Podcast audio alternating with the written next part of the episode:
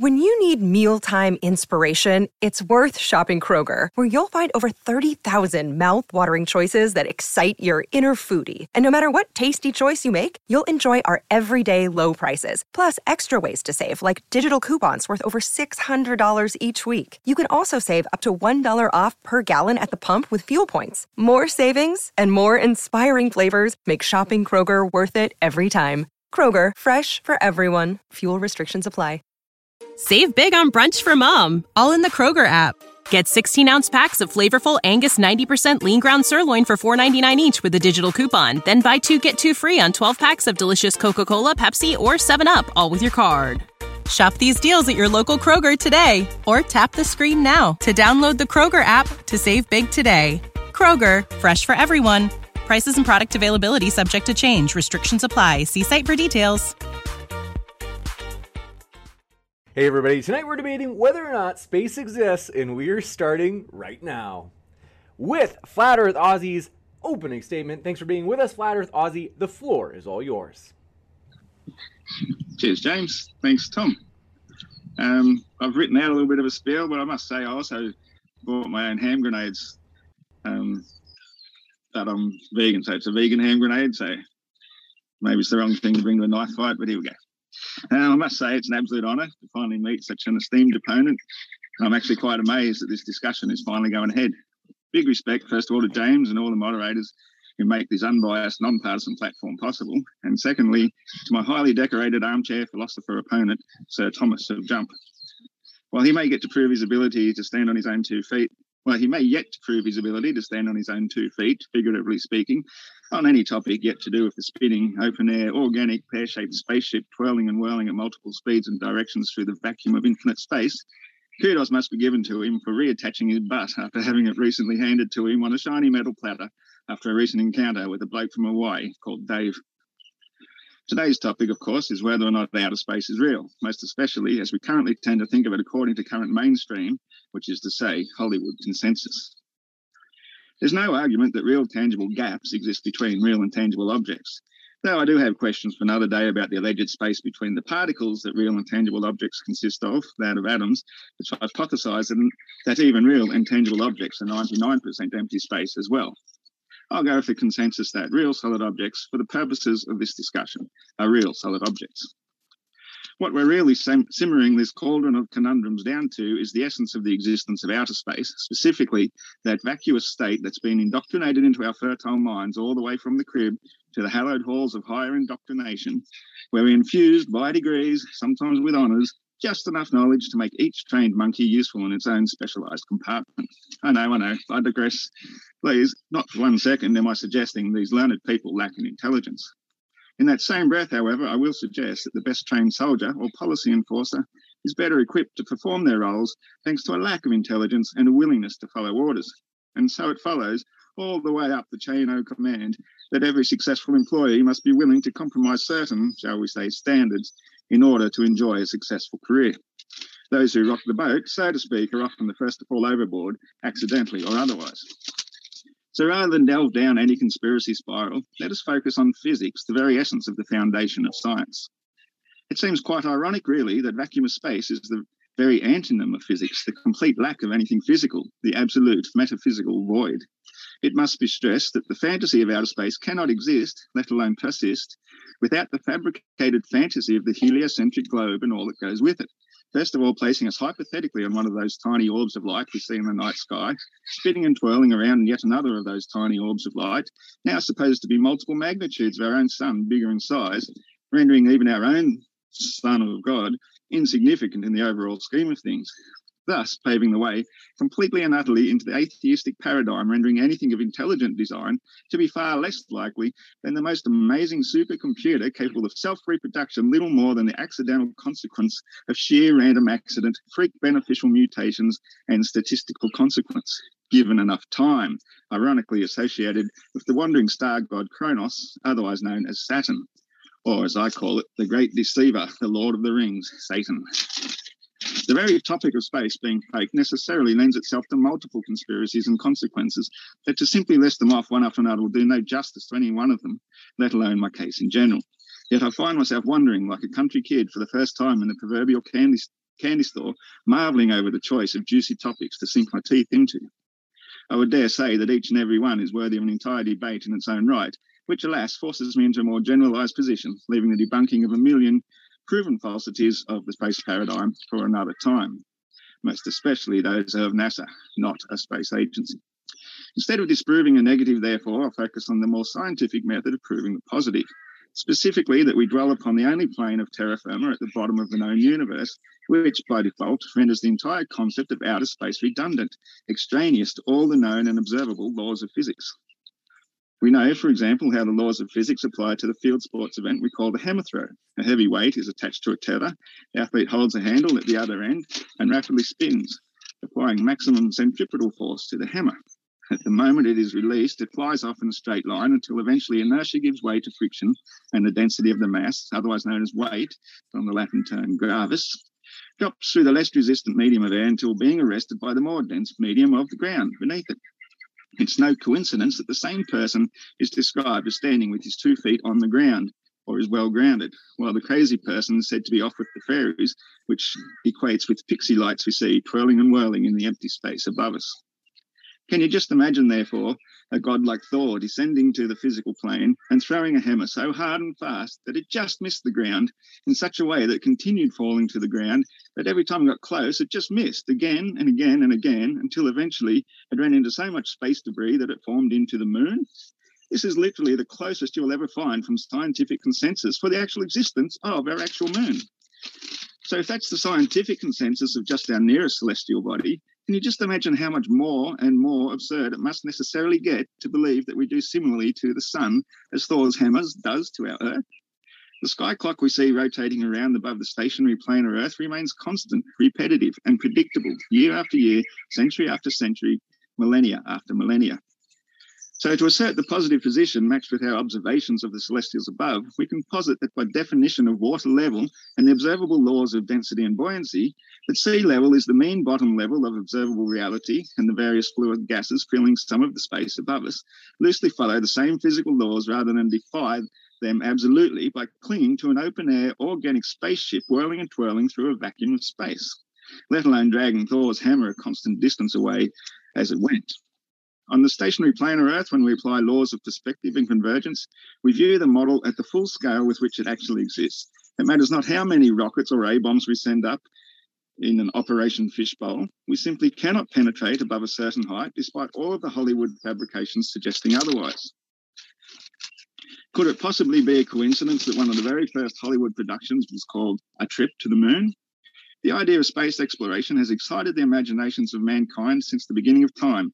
So it is no wonder that the authors of fantasy have expanded to realms of science fiction to boldly go where no man has gone before, thanks to the genius genius hard at work in a Hollywood basement, the final frontier. Thank you very much.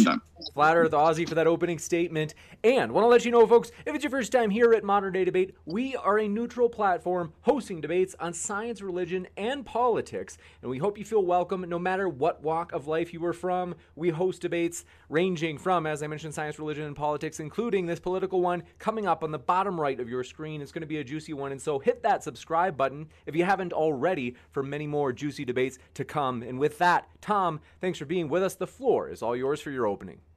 Yep. Uh, so space is a really simple concept. Like we can literally make parts of it by creating a vacuum chamber, sucking out all the air, and then poof, we got space.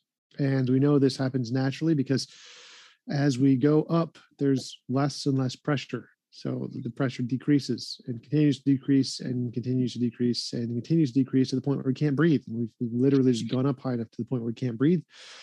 And when we can create a vacuum chamber and put in even less air, we can know what's above that, and the less know what's above that. And in a vacuum chamber, when you put in air that doesn't like fill the container, or even it mm-hmm. does, then the air will go to the bottom for some strange reason. The air will start to fall. The molecules will go to the bottom of the container.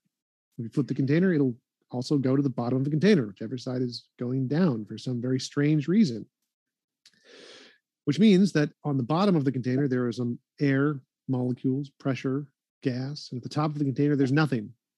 That, nothing is what we call space. Space is just the, the lack of particles.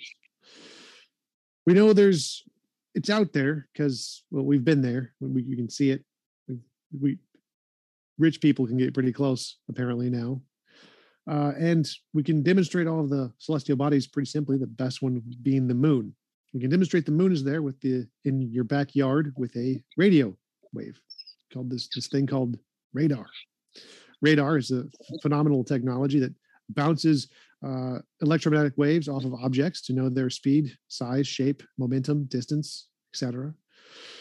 And we can bounce them off of the moon using very high frequency radio waves. So you can build a radio tower in your backyard or just rent one and bounce radio waves off of the moon to test how far away the moon is.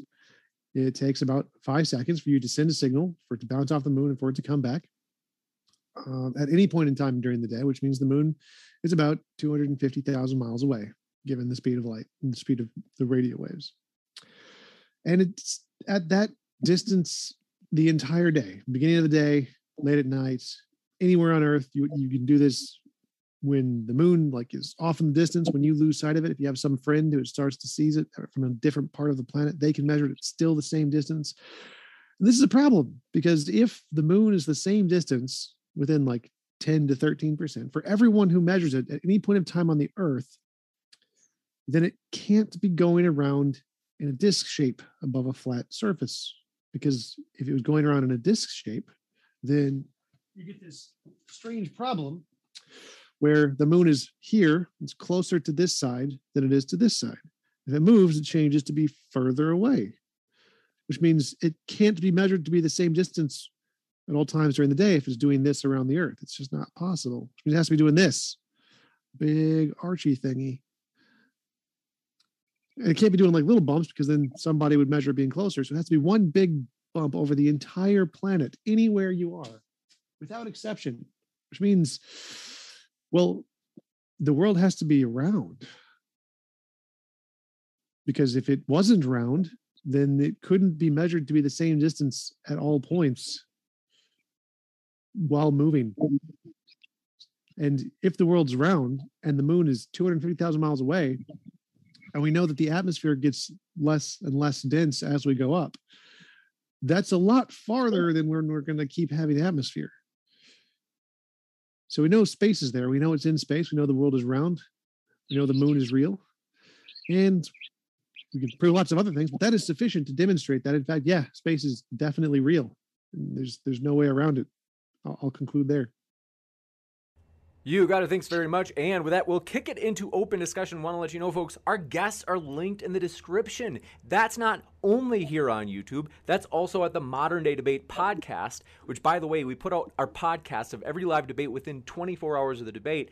And you can also find Tom's and Flat Earth Aussie's links in the description box for the podcast episode as well. Thanks so much, gentlemen. The floor is all yours for open conversation.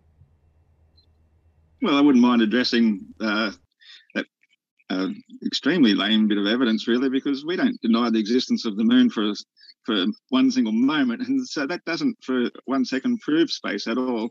And I could probably go into some depths about the way the laws of density and buoyancy work, and the fact that with radio waves and radar itself, these things are all calibrated on more or less at sea level, you know, maybe up to mountaintop level, which, you know, we don't go more than maybe 10,000 feet or something with most radar, or, you know, to planes and that. We might pick them up at 40,000, 60,000 feet maximum, maybe. And, um, but what we do know is, is that with density, like we've all uh, done the, as a kid, stuck our head under the water in the bathtub and noticed how sound is so much louder underwater. And that proves that waves propagating will propagate more and more extremely in the more dense medium. And so as we go into a lighter and lighter medium, what would happen is that those radio waves, this is purely hypothetical on my behalf, but I've thought it through quite a bit, is that they're actually going much, much slower. So they're giving the illusion of traveling a much further distance because they're calibrated in a more dense medium. And so what you're supposing is 250,000 miles might actually be only about 70 miles for all we know, because of how much you've explained the density gradient. You know, just by climbing a high mountain, we can barely breathe. We can't breathe in that in a, you know 30,000 feet on an aeroplane. If the if it suddenly lost pressure, we need to put the oxygen mask on. So we could say that that's purely down to density. And um, you know, we could probably argue back and forth on that. I'm not a radar expert by any means, wait, but wait, I so so Oz- that Aussie, nearly uh, all radio and radar sort of technology is done more or less at sea level. Aussie, electromagnetic waves aren't like sound waves. Sound waves travel through the medium. Uh, electromagnetic waves, they p- just pass through it. They're not. They're not like propagating through the the matter like sound waves. So we electromagnetic waves are like microwaves, or cell the radio's waves. constantly been called airwaves. You know, you're live on air. It's what has always has been called. So why would they that suddenly change just because you you assume space exists? what they're, they're called airwaves because they pass through the air. They're not Yeah, not because that's they're like literally passing through molecules of air. They- They're So just, air they're isn't in the air. No, no, no. So They're, they're called molecules? they're called airwaves because when we the place that we use them is above our heads. It, it doesn't actually pass through the air molecules. It's not it's not using air molecules. That's not how like microwaves don't use air molecules to heat things up. It's not how they work.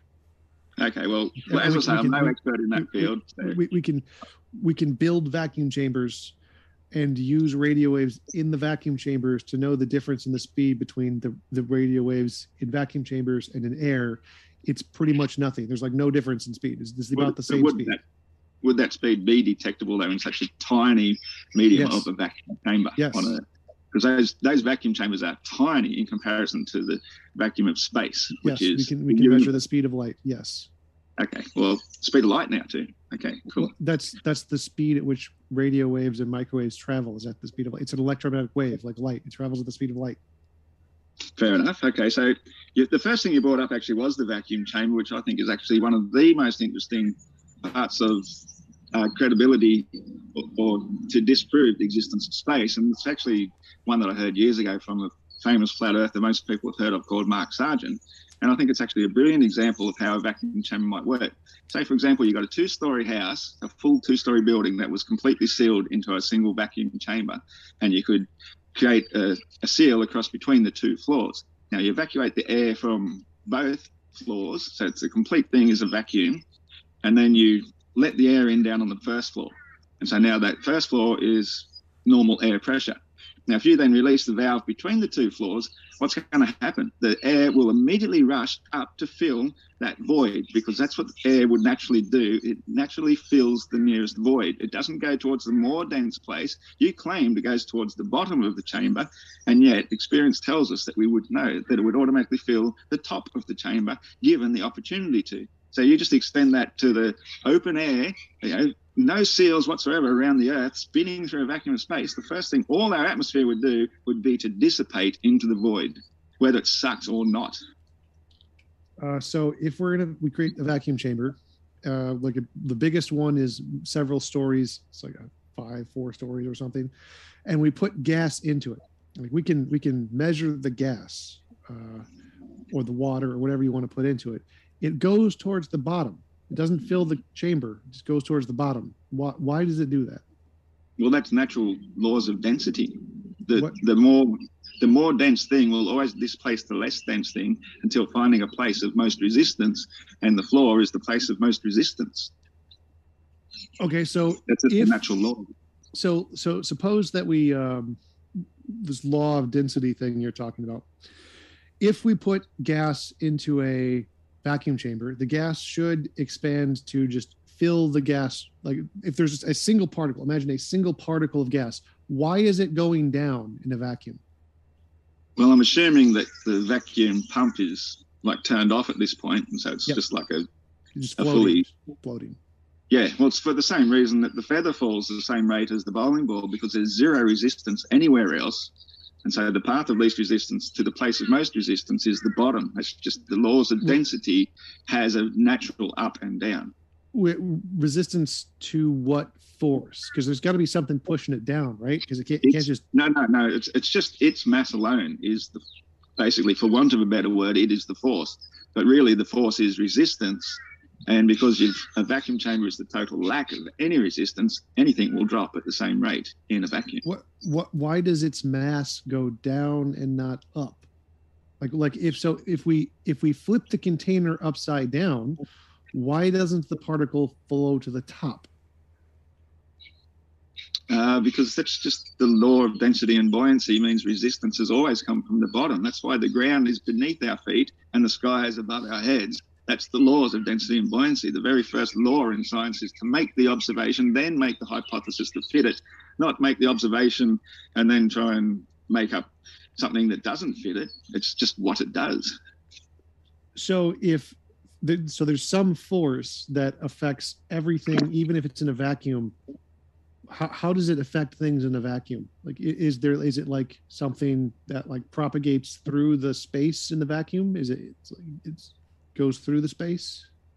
And as I said, it's just the only force is resistance. The vacuum has removed the resistance, so it's naturally just going to go down to the Wait, place it- of most resistance, the floor. If there's if there's no forces, then it won't go anywhere. So there, there if for it's, if it's going down, there has to be a force causing it to go down. So Well, it's no called the properties of matter. no movement. it's called the properties of matter, and gas being a fluid, it will still flow to fill its container. So if there's just a single molecule, well, it's not really going to fill its container very much, is it? Yeah, fill it not- but why is it going to move gas, it will fill the whole container equally. But um, it's, it's just the properties of matter. We don't have to make up anything new to, to describe what matter does. We make the observation. The more dense thing always goes down to a place of most resistance. And if it's a fluid, it'll keep on flowing until finding a container that can hold it, which is what we call sea level. So, so yeah, yeah. So I'm asking here is why does it go? How? What causes it to go down? If there's no forces, if it's just density and nothing is pushing on the molecule, then it can't go up and it can't go down. It can't move at all. So if it's just in space, if there's a single molecule in a vacuum and it's just density is the only force affecting it, then it will not move. The only way density could cause something to move is if something that is more dense is above it or less dense is below it, because density is a kind of friction. So if there's no object above it and no object below it, then density, relative density, can't actually cause it to move. There has to be something else there to actually touch it to make it move for No, density to cause it to move. That's not necessarily the case. Like as we know, that object at rest remains at rest unless acted upon by another force. And generally speaking, what that force will always be is lifting it up in the first place. Like you've you've added a force by adding that molecule of gas to the vacuum in the first place. If you didn't add it, then of course it's not going to go anywhere. You've you've added the force, and the molecule is just reacting to that force. Yeah. You know, it's it's the reaction. It's not a force in itself. It's the reaction to being put there somewhere where it didn't have enough resistance to support it. again so so we yeah we put the molecule in. We didn't put the molecule in at the bottom. We put the molecule in like in the middle. So we want to know why does the molecule go down and not up? If there's Lack relative density, density the laws of density all say that you have to have one object of a greater or lesser density to push a different object of a greater or lesser density. In in a vacuum there's no object. There's, there's, there's the only molecule. So there, there's nothing to push it up nothing to push it down. Why does it go down because the vacuum won't resist it. I think I've already explained that several times now. Like, do you have any other questions? So gravity. So because gravity is pulling it down, like, there, there has to be something No, pulling it down because there's no resistance. to. You know, you don't float in res- there. because- resistance. because resistance is means stopping. Resistance is like something trying to stop it from falling. Exactly, and that's what the floor does. The floor is Yes. dense enough to to resist it, so it Right. stops at the floor. That's where But it comes to there, rest. if if there's no positive force causing it to move, then it doesn't matter if there's resistance or not. So so, so if if there's nothing causing it to come down, then it doesn't need any resistance. It will just stay there. So there has to be some force causing it to go down for the floor to resist against. So there's a force Yeah, causing it to that- fall. It has to hit the ground, and then the resistance stops it from continuing to fall. That force, we got a word for it. It's called putting. The scientist put it there. Yeah, he put it there. If he didn't put it, he didn't lift it or somehow inject it into the vacuum state. Like if you kept the vacuum pumps going and you had that gas molecule into it, it would get evacuated as well because that's what the pumps do to create the vacuum state. So somebody has used energy to put that molecule of gas in there, which is the equivalent of lifting, throwing, kicking, shooting, whatever, and put it in in some way or another. And that is the action. And the falling to the ground, the place of resistance, is the reaction. That's all it is. Just action, reaction. Well, we can put something at the top of a container. We can throw it up. It still comes down every time. So, so our put Yeah. no matter where we put it in in the box, it's still going to fall down because of some force that's actually going through the container that has nothing to do with density. Yeah, it's the it is that due to density. It's resistance. Well, it can't be- Buoyancy again, is literally resistance, and so can't the be floor density. It can't be has density because density. only applies between objects. So there has to be an object of density one, and an object of density two, and they have to hit each other for density to transfer a force. If you're in a vacuum, there's no two objects. It's just a vacuum. There is. There's the gas molecule and there's the floor.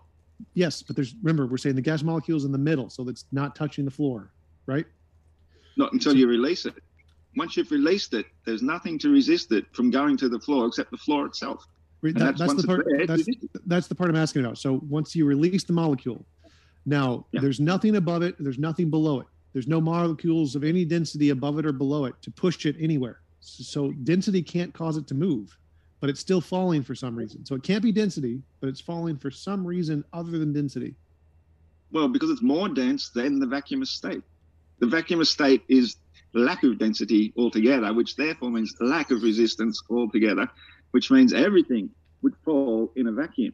So that's why outer space is so impossible because everything that we see in space would fall because that is just the universal thing for things of density to go down. That's why we see meteors. If we see them, they always go down. They're always going to the place of the most resistance. The whole idea of space is ridiculous. Like I said with the Thor's hammer example, you know that if you threw it really, really hard, it's still going to come crashing down to the ground eventually. It's not going to keep orbiting, just missing the Earth again and again and again, like we say the moon does.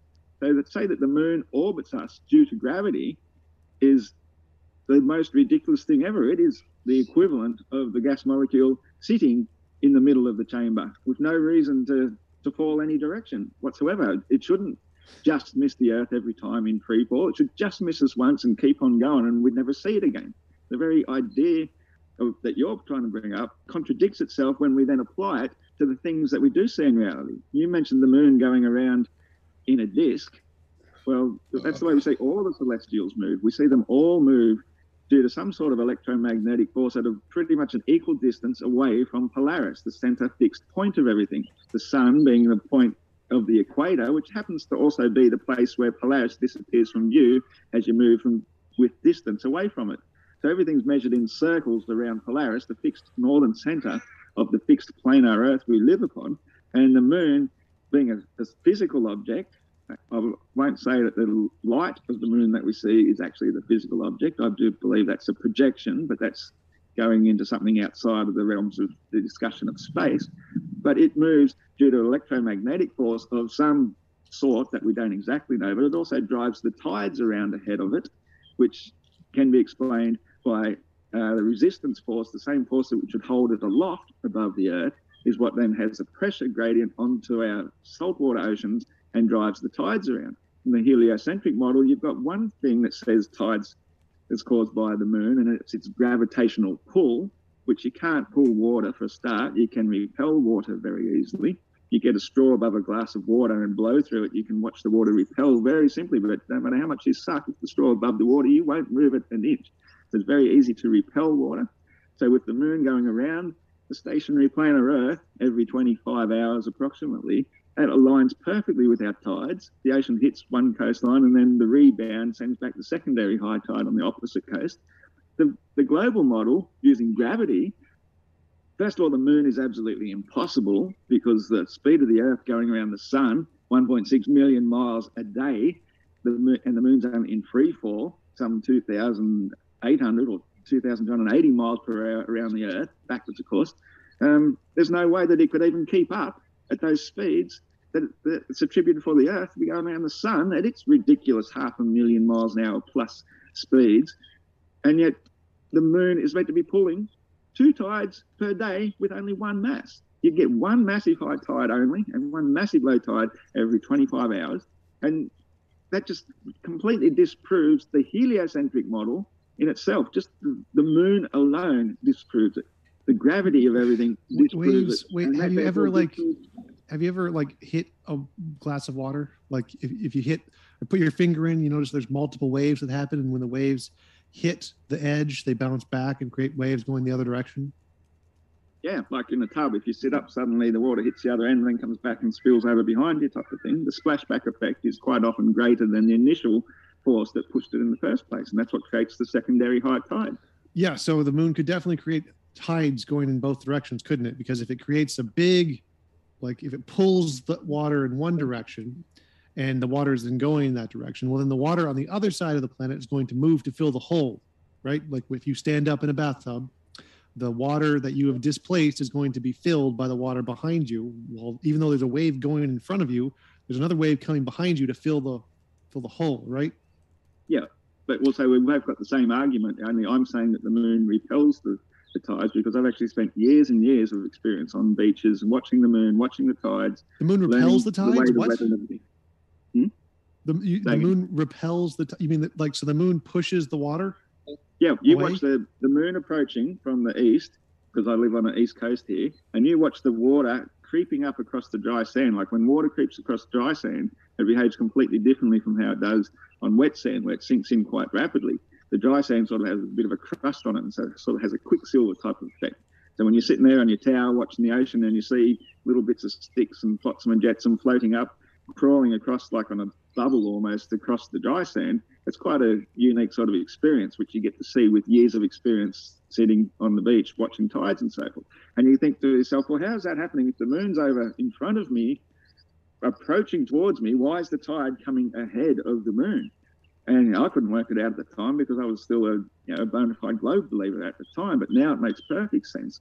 Is that the moon is actually repelling the water ahead of it, pushing it. And then as it reaches the coast and goes overhead, then it sort of is also slightly pushing it away with that splashback as it keeps on going across the other side of Australia and right around on its daily circuit of about 24 hours, 50 minutes. And our tides every day are about that extra 50 minutes later every day. So, so have you ever um, tides? I don't believe it pulls them. So have you ever like put your hand in water and just pushed it like this? to see what happens when you do this? Yeah. It's like there's a big a big pile of wave here and a big hole here of no wave, right? And you'll also get vortices spiraling away either side yep. Yep. in opposite directions, disproving yep. the Coriolis effect. The Coriolis effect is just a reaction of the sun itself as it goes around the equator every day. It creates uh, heat waves basically from the light and everything that creates low pressure systems, and that's why storms, tropical storms, will rotate so, so, so, so, side of the equator. So, so the question was, is if if the moon was pushing the water like your hand pushes the water, then there's going to be a big blob of water in front of the moon and a big hole of water behind the moon. But we don't see that. We see an equal no, distribution of a big blob in front and behind, which yeah, means well, you're it's not pushing. What I said. You're misinterpreting how I uh, suggesting the moon repels it. I'm saying it repels with a downward force, which would create a spot directly beneath it, but it's not a huge one. It's only a very, very light force, a bit like how gravity is such a weak force. I call it a diamagnetic repellent force, a bit like when you've got two pole magnets, the two similar poles trying to push together, they repel. And I believe that's the force that holds the moon above us. And that's a weak force, but it's sufficient because the oceans are so massive that it will push around one or two meters, which is really in the overall scheme of things, very, very tiny. It's not a massive wave like you're pushing with your hand. It's a repellent downward force pushing the waters, generally speaking, in a broad way ahead of it. So the, the moon pushes the water down. So if we're under the moon, then the water level should be lower than any other point of the day, right? Yeah, technically that, that would be the lowest point. But it's not, it's the highest point. Is it though? Yes. And how much experience have you spent at the ocean watching this? W- watching it, like I, t- I've seen tides come in and tides come out. We do know how that happens, Bill O'Reilly. Yeah, well, so have I. I've spent like thirty odd years plus watching tides, surfing in tides. Like when you're a surfer, the tides are really important, especially on point breaks, because you know certain rocks appear at a lower tide and you know, it's a lot safer on a higher tide. When you're at the open beaches, the sandbars get a lot shallower at a low tide. Uh, might, the waves might get a lot fuller at a high tide. There's not as much fun. So there's a lot to do with surfing over all the years I've learned to observe the tides and so forth.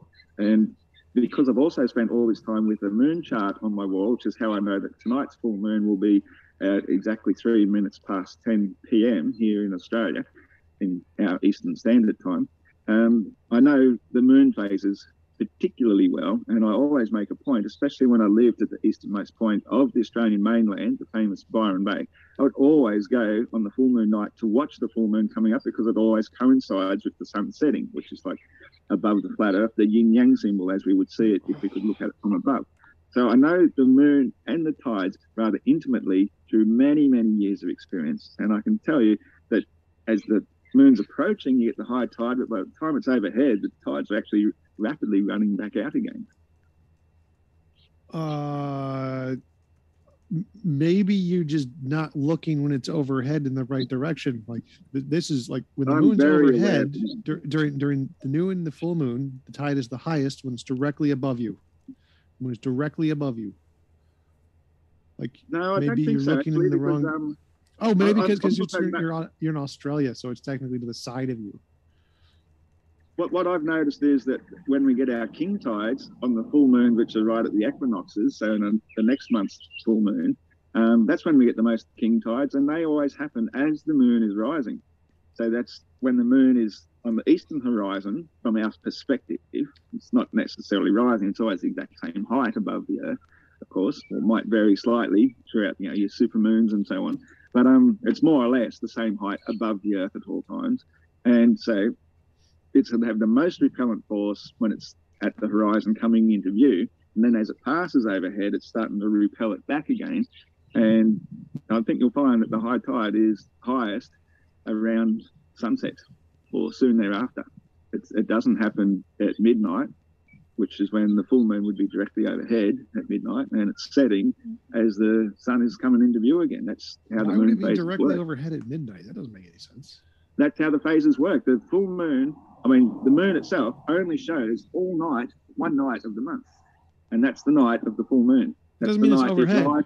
So, so like, it, it, the, the, that doesn't mean it's directly overhead. Like the moon is only in front of one part of the Earth at a time. Even on the flat Earth model, the, the moon is only above one part of the Earth at a time, and then it moves to it being above a different part of the Earth. It's not like it's it's on midnight it's directly above every single part of the earth everywhere. That's not how it works. So obviously uh, like, even, even take take your model take your model of the flat earth the flat earth model. So the moon goes around like this. the moon goes around like this right? Like on the flat earth like this is this is your model? Something like this? Something like that yep. So so it, it's only around this very small like directly beneath it only covers like one one like 10% of the earth with the, the gamefly disk. It, it it's only going to be the the moon is only going to be directly above about 10% of the earth. It never goes above here never goes above here never goes above here. It's only this exact circle thingy that it goes directly above right? Okay well that's a huge misunderstanding on your behalf of how perspective works. The higher something is the more more you can see and so at the height of the moon half the world at any given time is capable of seeing it you know, at one point where it's rising, it'll be setting at the other point, and then that 50% in between that is going to see the moon. And so on the full moon night, because we do have time zones, the sun and moon are moving synchronously with one another. So because the sun sets at the time the full moon rises, as it goes around, the sun, which is over wherever it's overhead, is their local midday. So we've got 24 different time zones around the planar Earth. And so the moon on the full moon night in the middle of the night will be directly overhead wherever you look at it from because each time zone is separate. As I say, there's 24 of them, loosely speaking. Like some countries divide them up a little bit differently, but there's loosely speaking 24 time zones, and the sun is like the hour hand of the 24 hour clock. And half the world can see the sun or the moon at any given point for at least, on average, 12 hours of each day. Right. So my question is, is if if the moon is here, it's, it's like on this little globy thingy, that means that the water directly beneath it is going to be affected more than the water like 10 miles to the left or 10 miles to the right, correct? Uh, it's it's not not noticeable enough. It's a, it's a very broadly spread out push. It's not a very strong repulsion, as I said. It's only pushing the entire trillions and trillions of liters around about two meters at the coastlines.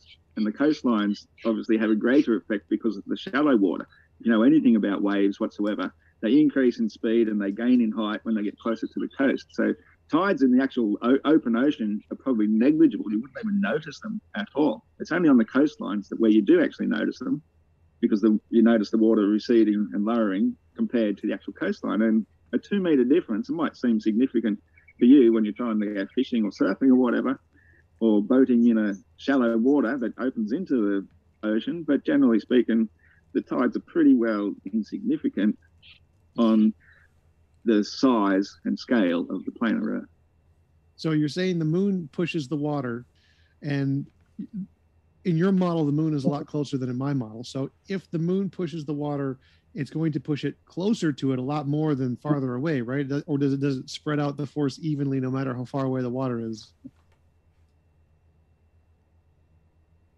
Well, as I said, it's a very broad sort of thing. It's it's pushing entire ocean around from a central point, but it is very far away still. Like we tend to think of, you know, in terms of hundreds of thousands of miles, which is what you guys attribute the moon to being. Whereas I say the firmament is no more than 70 miles high, and the moon is an artificial satellite made here on Earth of an unknown size, but um, it's this side of this firmament. And I would say it's probably far less than the 70 miles high. And I say that the radiant energy that it picks up off the sun gets projected into a much lower place again, which I call firmament B, which I would say is only 12 to 14 miles high. That's our blue sky limit, where you know, if a pilot goes really high up and he goes out of the blue into the black, that's what I call the firmament B. That's the noble gases that give us daylight level. And so you can still be in the blackness of space, as they call it, but it's still well within Earth's atmosphere. It's just it's above the layer of gases which give us daylight, which is completely different from sunlight, which casts a harsh shadow. Daylight basically can light up an entire room without being able to see the sun whatsoever and cast a very blurry shadow. And then, of course, you've got twilight, which is the very edges of sunlight. Well, the moon, I believe, takes this light from the sun and projects it into that particular layer of the gases to create a plasma apparition of itself. So even the moon that we're looking at isn't really the moon itself. That's why so many people think of it as plasma and not a solid thing. But I say it's still a solid thing, much higher up and much smaller than it appears. I mean, have you ever played uh, shadow puppets, for example? As a kid, you know, you get a torch and you make shadows with your fingers and you make these animals on the wall. Well, if the moon casts a 70 mile shadow on Earth, it's quite possible it's only seven miles wide up so much higher, but when it passes the sun to eclipse it, it casts a 70 mile shadow, a bit like a, a shadow shadow puppet. Okay. So it could be much, much smaller and much, much nearer than what we actually believe. Uh, well, it can't be because we can literally bounce radar off it. So does radar work? Do, does radar work? Well, as I say, I don't believe it works the same as what it does through the density of air. I believe it works differently we have to agree to disagree with that one. No, no. Does, does, does like radar here here on Earth, like when we bounce it off of a building or a plane in the atmosphere, does it work? Of course, it does in the medium of air. That's what it's calibrated for. That's so how if we the know. moon was in the atmosphere, tiny, tiny layer wait, wait, of so, what we so, exist so, wait, wait. So, so if the moon was in the atmosphere, in the air, we could bounce radar waves off of it. Yeah, but there's no air up there. We know that. We know for a fact that the air has this gradient layer, so, so space is real. You're admitting space is real. I'm not admitting space is real. I'm admitting there is space between things, and there is a void between us and the firmament. But I don't believe we can go above or beyond the firmament. Never have, never will. So, so there is a place where there is no air, and that uh, that's space. There's just below the firmament. There's there's space well, real below balloon, the firmament. A helium balloon, we can send them up with cameras and to the best of my knowledge, the highest we've ever gone is about 130,000 feet, which in terms of miles, it's about 23 to 24 miles. It's not particularly far, but as far as that's concerned, when it comes to height, it's extremely far. And one thing you will notice once they get to that height, you do not see the moon at all. You cannot detect it. You do not see stars at all. You see a sun, which seems to be about twice the height of what we see that blue fuzzy layer of light below. So that's why I sort of assume that the the sun itself isn't the sun either. It's actually a hotspot apparition in the firmament, which gives it the visible light to us. And so that tells us the height of the firmament, not actually the sun.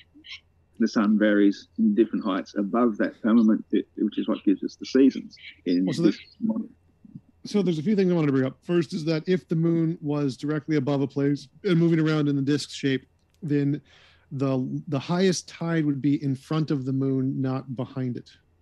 So your model seems to disprove your own evidence that you have presented. Um, also, it's the highest tide when the moon is above us. Quite slowly. They take about six hours and 12 and a half minutes on average between each tide, from high to low to high to low again, which averages out at 24 hours 50 minutes. So it's not as though it's pushing very directly in one particular spot. It's a very generally broadly spread out, slow ebb and flow of the tides that's caused yeah, by the, the moon. moon. The moon is six hours ahead of where it would need to be to push the water down. So if the moon is pushing the water down, it would have to be six hours like to the left of where it is.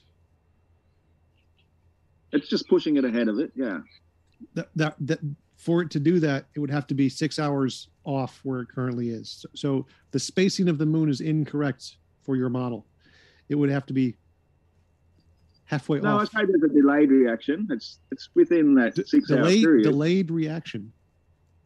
Yeah, yeah, because it's a lot of water to move around.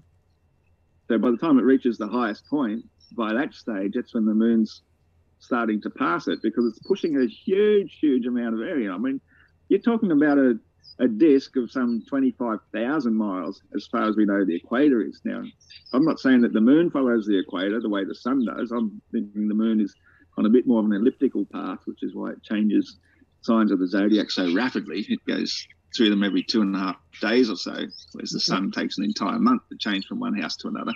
So um, so the moon is sort of a lot more elliptical. So it's not as concrete as what we would say say if it was the sun causing tides, and we would know we'd get the exact same tide at the exact same time every single day throughout the year. But because it's the moon, the moon is an anomaly in every sense of the word, both on the heliocentric model and in reality.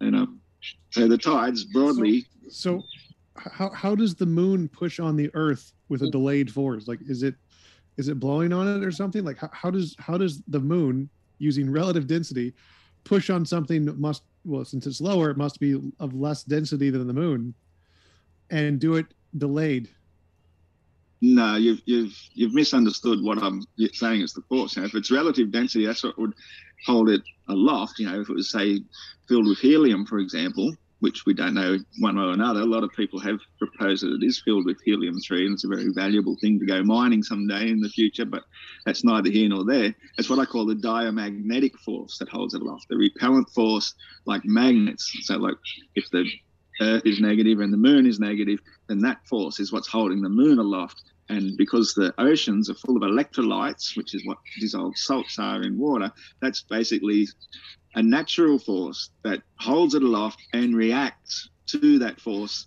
which keeps it aloft in the first place.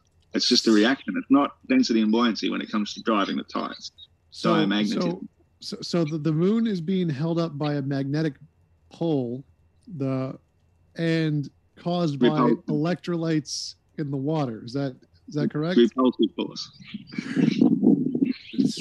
Uh, I'm it, saying the electrolytes react to that force. I'm not saying it's caused by them, but it, they are what react. That's why salt, massive uh, freshwater lakes don't react to the moon hardly at ever. They have some dissolved salts in it, but not very much. That's why they're fresh. But the, the higher the salt level, the more it reacts to that force, what holds it aloft.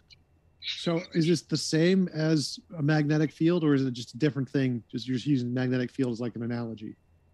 No diamagnetism. It's repulsive. But it's it's actually a magnetic field, so it, would affect. Like you know, if you, have you ever played with bar magnets, right? And you put yes. one on the table, and then yes. you get the other one, and you rest it here, and it, it sort yep. of just floats there if you get it balanced perfectly right. Yes. Well, that force that's keeping this one anti gravity balanced that's a similar force on a much larger scale as to what I believe holds the moon aloft. And the other electromagnetic force that keeps everything going around Polaris, it's somehow joined up into that same cosmic soup, for want of a better word, that keeps everything moving more or less as one around Polaris. However, the moon, being physical, has some slight amount of drag as opposed to the lights in the ether above the firmament where everything moves as a single body apart from the wandering stars. Okay, so so so there is a magnetic force holding up the moon, but we can't detect it. Like like for magnetic forces, we can hold a compass up, and the compass will point towards the poles, but it doesn't point towards the moon ever. Why No. don't magnets point towards the moon if it's being held up by this magnetic pole? Because as I said, it's diamagnetic, repulsive force, not attractive force.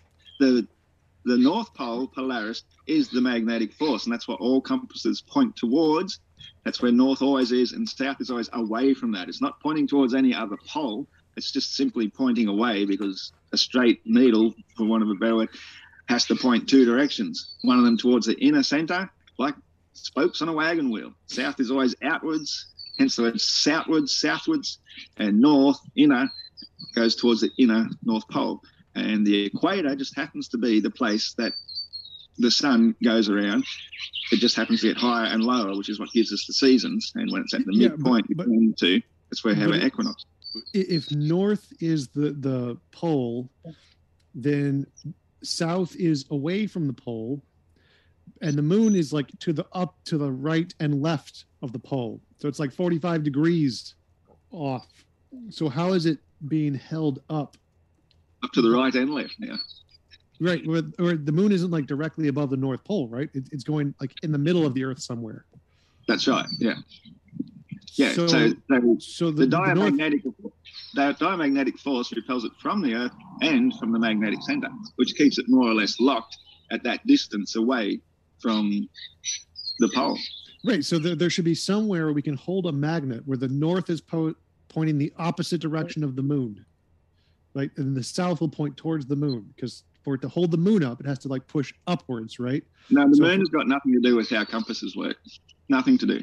But but you just said the moon is being held up by this diamagnetic force. Right. Yeah. Diamagnetic, not magnetic. It's the opposite of magnetic. So if it's the opposite of magnetic, then the south should be pointing towards it, correct? The north No. would be pointing away from it. Look, if you get two magnets, if you hold north and south together that way, or you hold south and north together this way, they're both going to bang together. Right. Whether you have north, anywhere, north, in- or south, in south, that. that's what's gonna repel. so in, you take those two magnets, you can hold a compass in between those two magnets, and it'll point at both the magnets. You can point, tell you where the one where they are, what direction they're pointing, which one's the positive and negative. You can take a you can take a compass in between any diamagnetic relationship, and you can map out the entire field. You, you Do you like, know what diamagnetic actually means? uh, becoming magnetized in a 180 degree something field. No, no, no. It's the opposite of magnetism. It's like if you get a whole bunch of tiny ball magnets together and you stick them in the, and make a big ball out of them, you can get a, another magnet, a bar magnet, and hold the north pole to it and it'll stick. And then if you turn it around and put the south pole to it, it will stick as well. So it's sort of like non-magnetic. So whatever this force is, I know that sounds counterintuitive to what I've been saying about how it's a repulsive force, but diamagnetism is not the same as magnetism. Now, I don't know. I'm not the genius who designed the moon and made it work. I don't know exactly how it works. All I'm saying is that it's a repulsive force, and that force drives the tides around. But a diamagnetic force is not what you're trying to say it is as magnets. If you put two magnets near a compass, the compass will just get stuck in the middle and, it'll average out. Uh, it will always point towards the strongest force. And on Earth, without any other metallic or magnetic influences, the magnetic compass always points towards north, irrespective of where the moon is. the moon's got nothing to do with it. If it's a repulsive force, then you should be able to measure it with a compass. If it is an attractive force, you should be able to measure it with a compass. If it is using the force of magnetism in any direction that isn't completely still, you will be able to measure it with a compass. So if the No, well, moon, I disagree. I don't think think it could could be measured. There's, we need an extremely sensitive instrument to measure what I call because diamagnetism is a very weak force. You'd need something extremely, extremely sensitive, probably more sensitive than a um, seismograph or whatever you use to measure earthquakes, which, by the way, is the only uh, motion we've ever detected here on the planet Earth, despite the heliocentric model claiming it's whizzing and twirling at millions of miles an hour through space. And no motion has ever been detected apart from earthquakes. So, So it's know, powerful enough to hold up the moon and to create the tides, but we can't measure it with a compass. not with a compass, no. A compass is a very weak magnet. It's pointing towards the North Pole, a very strong magnetic force. The North But if- Pole seems to be the driving if- force of everything. If this force is causing the tides to move billions of pounds of water and we can't measure it, you don't see a problem with that.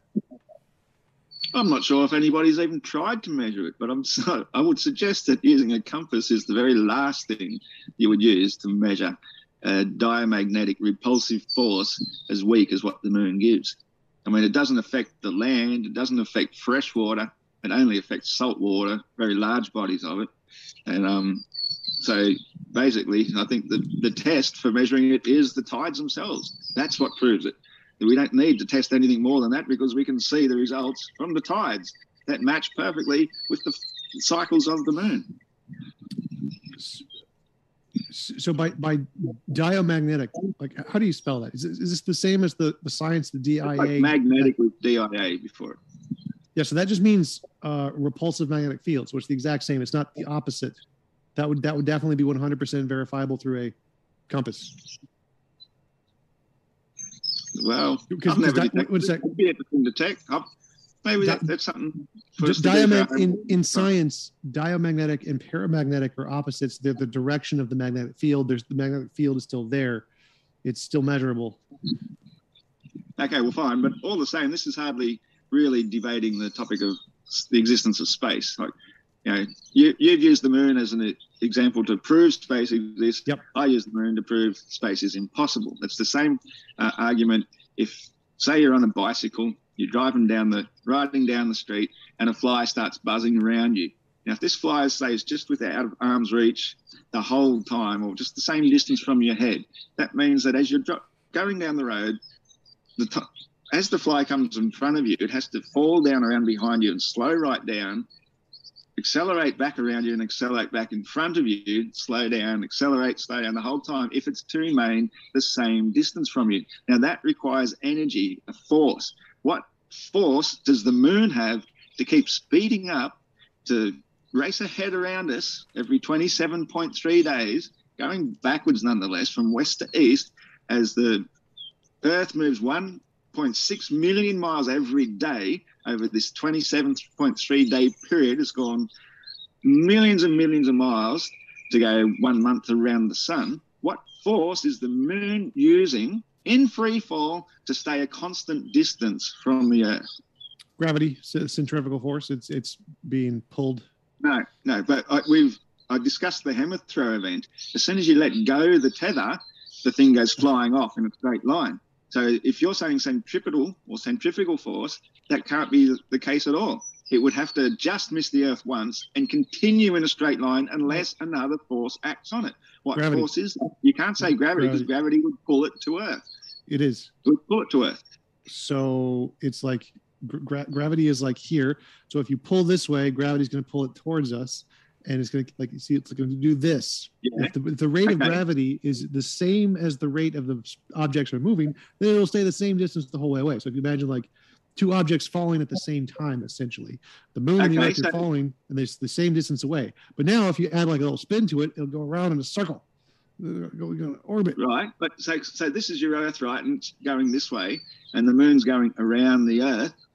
So when the moon is in front of the Earth, going this way around the sun, how can gravity repel it from the Earth? Gravity would make the Earth crash it. into it. Repel yeah, it it's from the repelling it, keeping it the same distance away the whole time. Because No. you're saying gravity's pulling the moon towards us. Fair enough when it's behind us. Gravity might pull it that slight little bit, even though we're going 67,000 miles an hour through space. You're still pulling this moon away from 250,000 miles. So But when it's in front of us, of our orbit of the sun, during that half of the month or that few days anyway, when it's exactly in front, it'd have to be repelled. It'd be, have to be going faster than the Earth. yeah, The so, Earth would so trap into it. Uh, have you ever like held a rubber band? I held a rubber band. Yeah. So if you, if you take a weight or a ball, like a, a tennis ball, and you tie it to a big rubber band, and you spin it around your head, Yeah. uh, the rubber band is going to be pulling it towards you the entire time, right? Yeah, that's correct. But the force of you throwing it is going to be pushing it away from you the whole time. Yeah, that's also correct. So if those forces are about the same, then the ball will start to balance in a big circle around you, won't it? Absolutely. So if the moon had been launched at some speed and gravity is like the rubber band, and if that speed the moon was going at was enough to counterbalance the pull of gravity, then they'll start to get into a, a locking thing, just like the tennis ball and the rubber band, right? Well, there you go. There you go. You've just disproven how it could possibly work because the vacuum of space can no, in no way be equivalent of a rubber band, which is a forceful Right. tether, as I Space- said with the tether. As soon as you let it go, Space isn't the rubber band. Space, space isn't the rubber band. Gravity is the rubber band. That's what you said. But but that, all that space in between is a vacuum. So how can gravity be a rubber band? Because the rubber band is constantly trying to pull it towards you. Remember, remember so so, if you're going in a, in a vacuum the chamber, remember the go to- example I used with the vacuum chamber where the, the, the molecules fall even though they're in a vacuum chamber? yeah, yeah, exactly. So so the force goes through the vacuum just fine. It can travel through the vacuum and grab stuff. Uh huh. So But there's no, there's nothing tethering the moon, and the Earth's orbital speed is what destroys the existence of the moon, because the moon isn't going fast enough. Like the kid riding the bike, if the fly is staying the same speed, then he'd crash into the fly when the fly was in front of him. And if the fly was behind him, he'd be going too fast. If the fly didn't accelerate with force to get back around in front again, he would have to be using a force to accelerate to get back in front. That's the whole problem with the moon. It has no force of acceleration other than this invisible rubber band, 250,000 miles long, which doesn't exist. As soon as you let go of that tether with the hammer throw, the hammer flies off. gravity doesn't let go. It, the it- ground. it continues to pull on it towards the Earth, and it continues to the moon continues to be moving in a direction parallel to the Earth with the speed, and gravity continues to pull it, which then creates the exact same thing as the tennis ball on the rubber band. It doesn't it doesn't ever stop. It's not it doesn't let go. There's no letting go. But even the tennis ball on a rubber band, you still have to assume that the person holding the rubber band is moving faster, multiple, multiple times faster The, the in ball. the direction, in one particular direction. Like you might be swinging it around on a tether the whole time, and that's fine if there's a solid tether there to hold it in place. But as you're going in one particular direction, one direction, the Earth, you know, 67 or 66,600 miles per hour around the sun to go almost one degree per day, which is the equivalent of 1.6 million miles, which no flying vehicle could possibly keep up with, which is another thing that I didn't have enough time to put into my introduction. But assuming we were in outer space and the Earth is traveling that speed, no rocket we ever sent off the Earth would ever have enough speed to catch back up again, let alone a big giant ball of rock called the moon have enough speed to ever catch back up again once we left it behind us. If it's in front of us, we're going to smash into it. There's no two ways about it. That The t- disproves space. The, the tennis 100%. ball the tennis ball is moving faster than the guy holding the tether. But it's not. What? See, in heliocentricity, the moon is going 2,280 miles per hour to go once around the Earth at its distance every 27.3 days. But every day, the Earth is traveling 1.6 million miles. It's traveling those- 66,000 miles per hour.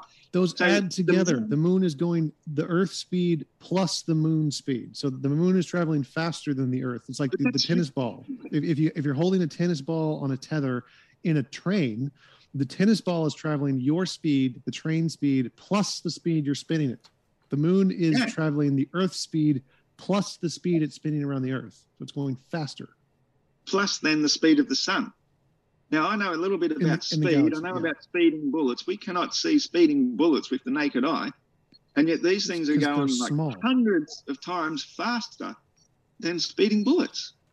We, we Even can't the, see, um, we can't see bullets the because they're PlayStation- small. If they were Even the bigger, we could see them. Is going 10 times faster than a bullet. Yeah. If Oh, so- bullets were bigger, we could see them. Do you really believe that? Yes. at the speeds they're going. Yes, we've done it. We put the tracer thingy on the bullet so it reflects light so we can see them. We can we can see the the big rockets that they launch with the electromagnetic guns. We can see those. They're big. They they're, they can see them. Rockets like missiles travel faster than bullets. We can watch them in the sky.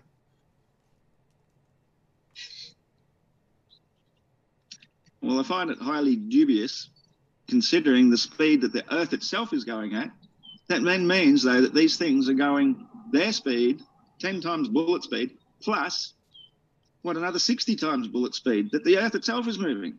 It's just all too much. It's the story of the little old lady who swallowed a fly. Once you swallow that first lie, you have to swallow lie after lie after lie to the point it becomes ludicrous. It's equivalent of a little old lady swallowing a horse. The heliocentric model is dead, of course, because it's just too much to fit in to a mind that understands things with common sense, starting with the most simple little thing. You know, to swallow the first lie of being a spinning space ball, then another lie had to be spun around it to swallow the spider with big web you weave to swallow that spider. Then you need to swallow a bird, which is How- how- how far away do you think- how far away do you think the firmament is? Where the sun? You said the sun was on the firmament or something, a bright spot on the firmament. I suggest that the firmament is probably in the vicinity of 60 to 70 miles high. And that is where we see the apparitions of light, such as the sun and stars. That's where they appear to us as visible light. 60 to 70. Okay. And if we're traveling, how fast is the firmament moving? We're not moving. That's the thing. Fir- With the firmament. fir- firmament. stationary Earth, we don't move. Firmament. It's How fast is the firmament moving? It's not The, moving. st- the stars, the stars and the sun aren't moving. They, they rotate around above us. And as we know, it takes 24 hours for the sun to make a single cycle. The stars do it in about 23 hours and 56 minutes. The sidereal day is the stars' motion. Yeah. So, so if, if, if it's- if it's- if it's 70 miles above us and it goes across a 360 degree circle around us, how many miles is it across? But see, this is the thing. You- You're not understanding. When we look at a visual phenomenon through a firmament, we're not actually seeing what we think we're seeing. We're seeing an apparition of light created by the actual thing. We don't know how far away it actually is, how fast it's actually moving. All we know that from our perspective, we see it takes 24 hours to go around what I consider the equatorial circle for the sun, which would make it approximately 1,040 miles per hour. But because it's up so much higher above, it seems to be going much slower through the sky because we're seeing an apparition of it and we see it in a direct line of sight between us and the source of the sun. So that's why it can appear in many, many, multiple more places than what would be logical to us, thinking it's just a single point source of light. When in fact, if you think of the, the story of um, a fish under a lake, a frozen over lake, when it looks up towards the sun, it sees a hotspot apparition on the ice. And to another fish, even just 50 meters away, it looks up through the ice. It'll see a completely different hotspot apparition in a completely different part of the ice. Okay. But for all intents and purposes, for both those fish, that is still the sun. And that is what we have the problem with here on the planar Earth. When we're looking up at an apparition of it, we think it's the sun, but it's not. It's a hotspot apparition Okay, created so- in the firmament, which makes it appear much, much further away than it is because we're using the wrong method of calculating its height. So when you're on a plane and you're like walking up and down the aisles and you're going 600 miles an hour, like does that feel any different from walking like on the street going zero miles? Actually, it does, yes. It feels quite distinctly different. how? Because you don't notice any difference. You do. It takes a little bit of getting used to. You know, once you've got used to it, you don't notice it so much. But it is actually, you do notice something. But So- so fortunately, you're in an enclosed, pressurized capsule, you may So as going- well, for all intents and So going half on- of the speed of the yeah. sun in your model, you can notice almost no difference, like very almost barely any difference going 600 notice miles an hour. I notice it definitely. Ba- barely um, any difference. You notice barely, like you can still walk That's- just fine. correct. You can still sit down, like you can still breathe. Going 600 miles an hour, you notice almost Because- no difference. because we're in a pressurized, sealed cabin. Sure. So, So now let's- let's imagine- moving with the plane. Let, let's imagine if we put the entire planet, or God, God created a super big train, and He put the entire planet and the firmament on the super big train, and decided to make it go 6,000 miles per hour, uh, but just started to accelerate it really, really slowly. Would we notice any difference? No, you wouldn't. But you wouldn't need to go and invent speeds though that didn't exist and couldn't be detected. So, so there's no problem with actually going the speed that NASA says we're going at. The, there's no problem with the speed of the sun in the galaxy or the moon going around the Earth or the Earth going around the sun.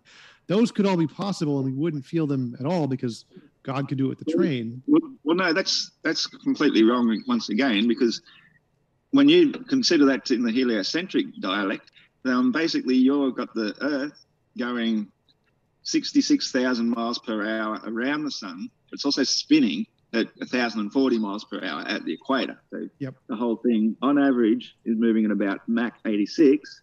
But the fastest part of it is on the outside, which would be the night side, the side away from the sun. It's actually going almost Mach 88, while the side closest to the sun in the middle of the day would be going the slowest speed because it's going backwards relative to the orbital motion, which means it's going roughly Mach 84. So the average speed of the entire Earth being Mach 86, you're going a difference of almost Mach 4 every single day. And you say we don't notice it? We would notice it. Yeah, because we're not we're not affected by the gravity of the sun. We we don't feel the gravity of the sun on us. Like we, we don't feel a pull towards the sun. We can't feel it. No, I didn't So, yeah. say gravity or gravity pull. I said the s- actual surface speed of the Earth itself in relation to its speed going around the sun and spinning on its own axis. Right. So so the One only way going 67,000 miles per hour. The other one's going 1,040. It's a bit like the teacup ride. When you're on the outside of the teacup going around the center point, the outside's going much faster than the inside because it's following a smaller circle. Yeah, we're, we only feel we only feel the spin if we're affected by the gravity. So if, if we're affected by the gravity of the sun, then that change in the Mach, whatever you mentioned from the dark side of the Earth to the light side of the Earth, would affect us. We would feel it.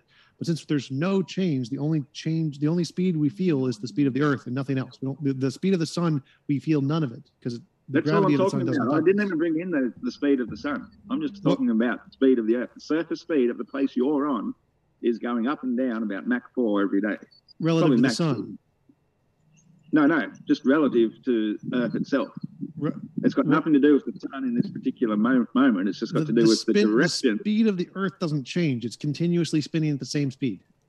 It's spinning at the same speed, but it's also orbiting at a much greater speed. Orbiting the Earth, times or faster. orbiting the sun. It's orbiting the sun. Yeah. So it's So if, if we don't linear. feel if we don't feel the gravity of the sun, we will not feel any of the speed from the orbit of the sun. got nothing to do with gravity. Forget the gravity. It's got to do with linear speed, which is orbital speed. It's but because it's less than one degree a day to go 1.6 million miles. It's a linear speed. We don't It's feel speed. We don't we don't feel speed. We we feel, feel speed, speed. relative to gravity. We have to have some force pushing on us. Speed doesn't cause us to feel anything. If we're traveling at a billion miles an hour in any direction, we won't feel any difference from being exactly still. Speed is not a force. We don't feel speed. No, that, that's that's crazy because people wouldn't go to amusement parks if we didn't feel speed. Kids wouldn't jump on merry-go-rounds if we didn't feel speed.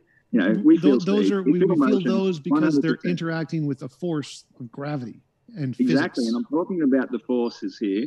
The one force is going 65 times greater one direction than the spin is going, which means that the spin for half the Earth is going backwards relative to that forward speed, while the other side of the planet is going forwards with that speed. So it's accelerating with that speed. The other side is decelerating relative to it. It's all spinning at the same speed, but, Yeah, when you put but the, the- two speeds together, one side's accelerating, one's decelerating. It's if there's nothing fact if there's not the speed we can't feel speed so if there's nothing to convert the speed into our bodies we will not feel it so there has to be We do feel something to speed. convert the speed pass out at great speeds. They hit Mach 4. Because- along the back of the head.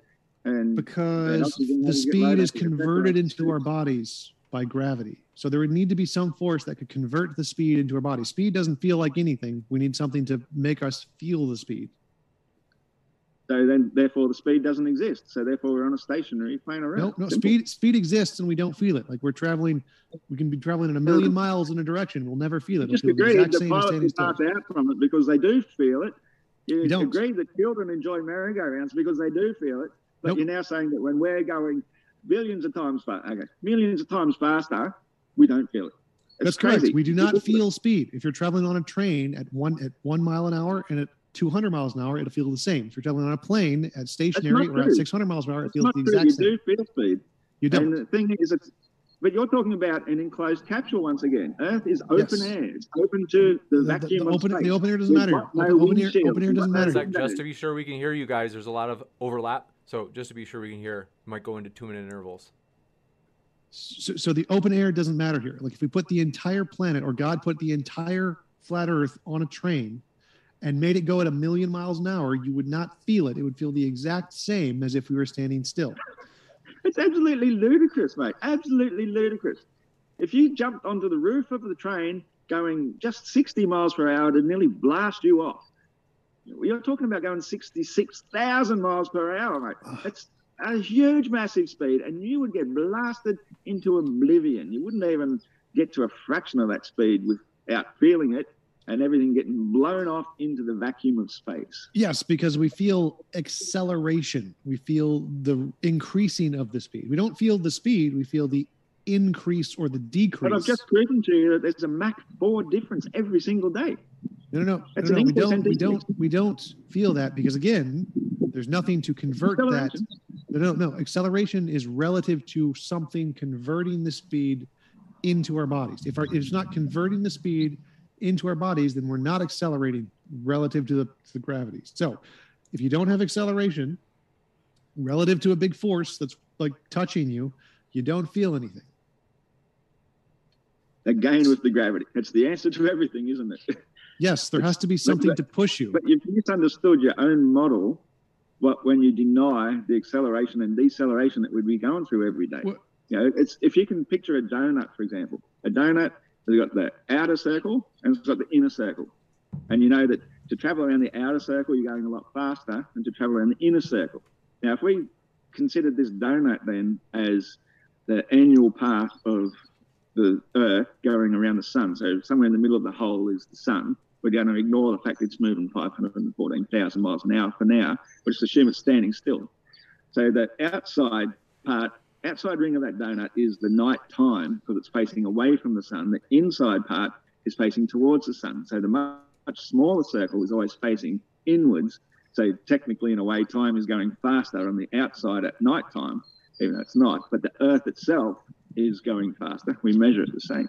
You're going with the orbital speed on the outside. So the overall nighttime speed around the sun is uh, exponentially higher than the inner side of the daytime side facing the sun. So that translates to a daily spin every 24 hours of a greater speed moving on the outer circle than the daytime speed moving on the inner circle. Do you understand how it's faster and slower every single day, accelerating, decelerating to map out 365 and a quarter spins around the sun to create the entire donut that it would map out to be? We can only feel acceleration if it's relative to the big force holding us to the ground, whatever you want to call that. So the sun is a lot farther away, and on your model, it's it's really really small. So the the the force that we move that we feel from the sun is essentially nothing. So the, our acceleration change relative to the sun is not something we can feel. Doesn't matter what the speed is; it's too far away. It doesn't pull us. The, our acceleration to the Earth we feel.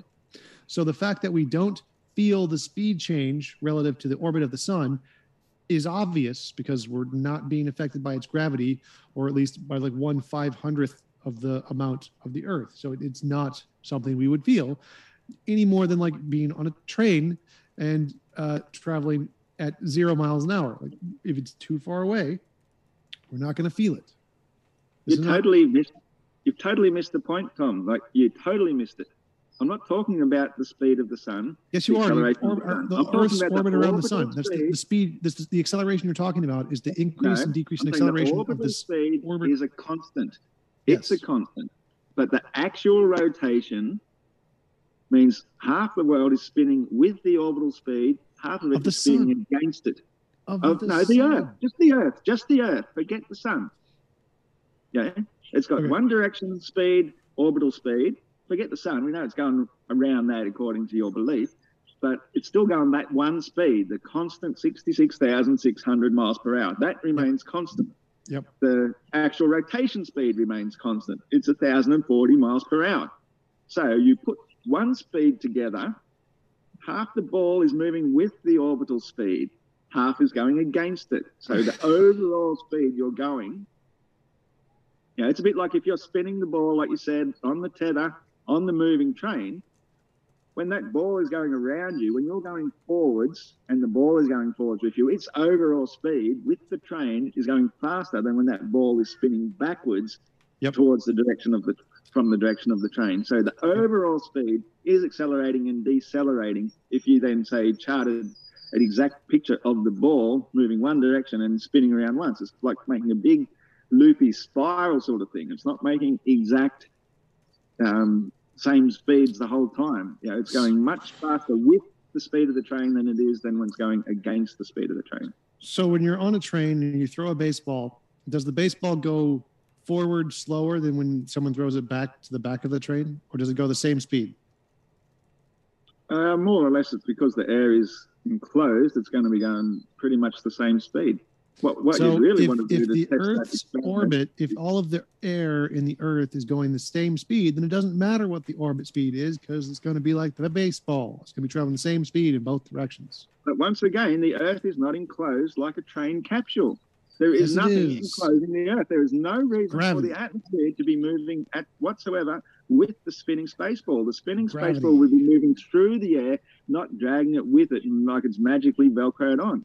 We get wind speeds up to 200 miles per hour. They're absolutely devastating. They flatten entire villages, forests, plantations, you name it. Completely devastates everything, flattens it to a T. That's 200 miles per hour. And yet to believe we have perfectly still, calm air is moving a thousand miles per hour. That's normal. That's ridiculous. Absolutely bollocks, mate. It's the exact same as having a fan in a car or a fan in a plane. The pretty much all of the air in the plane is pretty much going about the same average speed, but certain areas of it are going faster in one direction than the other. The size In of the earth, plane. those winds, what the, the, because of the size of the earth, those winds that you're mentioning are just like turning a fan on in your car. This is not hard. Like the, the the cumulative air on the earth is going the same speed, which is why we don't feel it.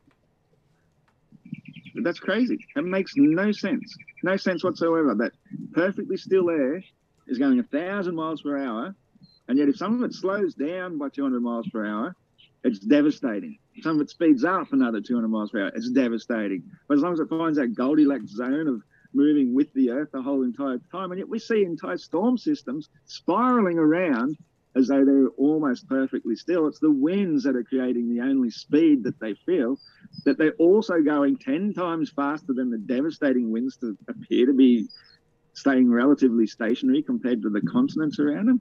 It's, it's ridiculous. It's the same thing with planes flying. Flight would be impossible if Earth was moving any of these speeds whatsoever. You could never land on a north south facing runway because it'd be moving at a ground speed of a thousand miles per hour. The plane doesn't go that fast to catch up with that speed to come in at the right diagonal to keep up with it. Everything can- works because the Earth doesn't move. Can you throw a baseball on an airplane going 600 miles an hour? Not very high, not very far. Now, if you go to an open air airplane and you're only going 100 miles per hour and you throw a baseball up, goodbye baseball, it's gone. Right, right. So in a closed plane going 600 miles per hour, you can throw a 620 mile per hour baseball. But what's that got to do with anything? It's the exact same thing you're saying. Like, oh my It's God, not. it's so impossible. Like, you can't possibly but throw a baseball 600 miles per hour. In your model, we're on the outside open air surface of it. There is nothing containing it except the vacuum. Yeah, there is. So, so the uh, in our model, it's contained by gravity. So you saying, wait, wait, wait, wait. So, so you saying that? It's a rubber Oh, the container. so what you're saying is that oh look at the cumulative speed look at the cumulative speed of all these things moving you obviously can't throw a baseball at 600 miles per hour so you being on a plane going 600 miles per hour obviously you'd never be able to throw a baseball because then it'd be impossible because then it'd be going 620 miles an hour clearly that's impossible but then guess what if the air in the container is going at 600 miles per hour. That means you and the baseball are already accelerated to 600 miles per hour. You're only adding a little tiny bit of force to make it go an extra 20 so, So it's you've perfectly just reasonable said- perfectly reasonable to say that the you can throw a be inside the baseball it's perfectly reasonable to say that you can throw a baseball going 620 miles an hour because all of the air around you is already accelerated to 600 miles per hour. The earth, the air on the earth is spinning at the exact same speed the earth is. Does some of it go in different directions? Yes, just like in the plane, some of the air goes in different directions when you turn a fan on. It's not very much of it. So just like you can throw a baseball on a plane, we can walk and fly and do stuff on Earth because the air on the Earth is moving just like it's in a container because it's contained by a force called gravity. That is the most ridiculous thing I've ever heard. It's a fantasy belief that your go to, God of the gaps answer for everything is gravity. It's the equivalent of saying you've got a pressurized tire without having the rubber on it. You just got the rim there, but you just pump enough air around it and you've got a pressurized tire. That's basically what you're claiming, but except at least air has some pressure around it. But in a vacuum, you've got nothing. Everything would go to the path of least resistance, which would dissipate to the vacuum of space because gravity is not a container. It is nothing. It is empty. Even with, no matter how much gravity you gave to the Earth, you would still lose all your air if it was surrounded by a vacuum, no matter what. You create a vacuum of space on Earth, you have to use great forces, you have to use solid walls to get a vacuum container. And the minute the seal is broken, crack just the slightest, the air instantly rushes to fill the void. Now, if we're at a universe-sized vacuum and you've got no container except a pull of mass in invisible fantasy pull of mass of something whizzing and hurling through the vacuum, you've got nothing. Wait, so, so you, earlier, earlier in our conversation, you said that uh, above Earth, below the firmament, there's just it's very there's no air there, right? It's just there's nothing. It's uh, empty, kind of like a vacuum tube. Kind of. It's a pressure gradient. I'd, I'd say there's lighter than air gases such as helium and hydrogen and so on. Right, right. So, so there is what what we would call space in between us and the firmament somewhere, which means what? Why is there no container there? Because there's there's clearly like a an empty part where there's nothing there, but it's not contained. It's just empty. There's no container in between the very dense part of Earth and the very no dense part below the the firmament. So well, that's it the seems beauty like of the model. What? It's, it's the beauty of the model is that everything finds its place according to the laws of density and buoyancy.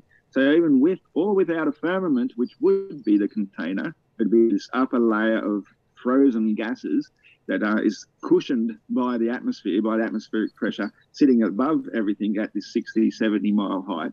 Even without that, you would still have the same pressure gradient regardless because the Earth isn't hurtling through a vacuum in the first place. Everything about the heliocentric model is absolute lie. We don't need it if we're the only physical plane at the bottom of the known universe, going nowhere, not going around the sun. Everything rotates around above us. It's much nearer and closer. The whole outer space dialect uh, debunks itself by c- claiming that it's a vacuum in the first place. We okay, have so a pressure gradient because that is the natural order of things due to density and buoyancy. All right, so let's take in your model. Let's say we just removed the firmament. There's nothing, no water outside. It's just empty, no nothingness. Would any of the atmosphere below move? No, not at all. So, so if we just got rid of the firmament, there's no firmament anymore. We could have the exact same atmosphere with no container, just fine. Well, I, I wouldn't know because that's not something we could ever experience. But technically speaking, as far as we're concerned, with what we know, according to laws of density and buoyancy, it wouldn't be necessary.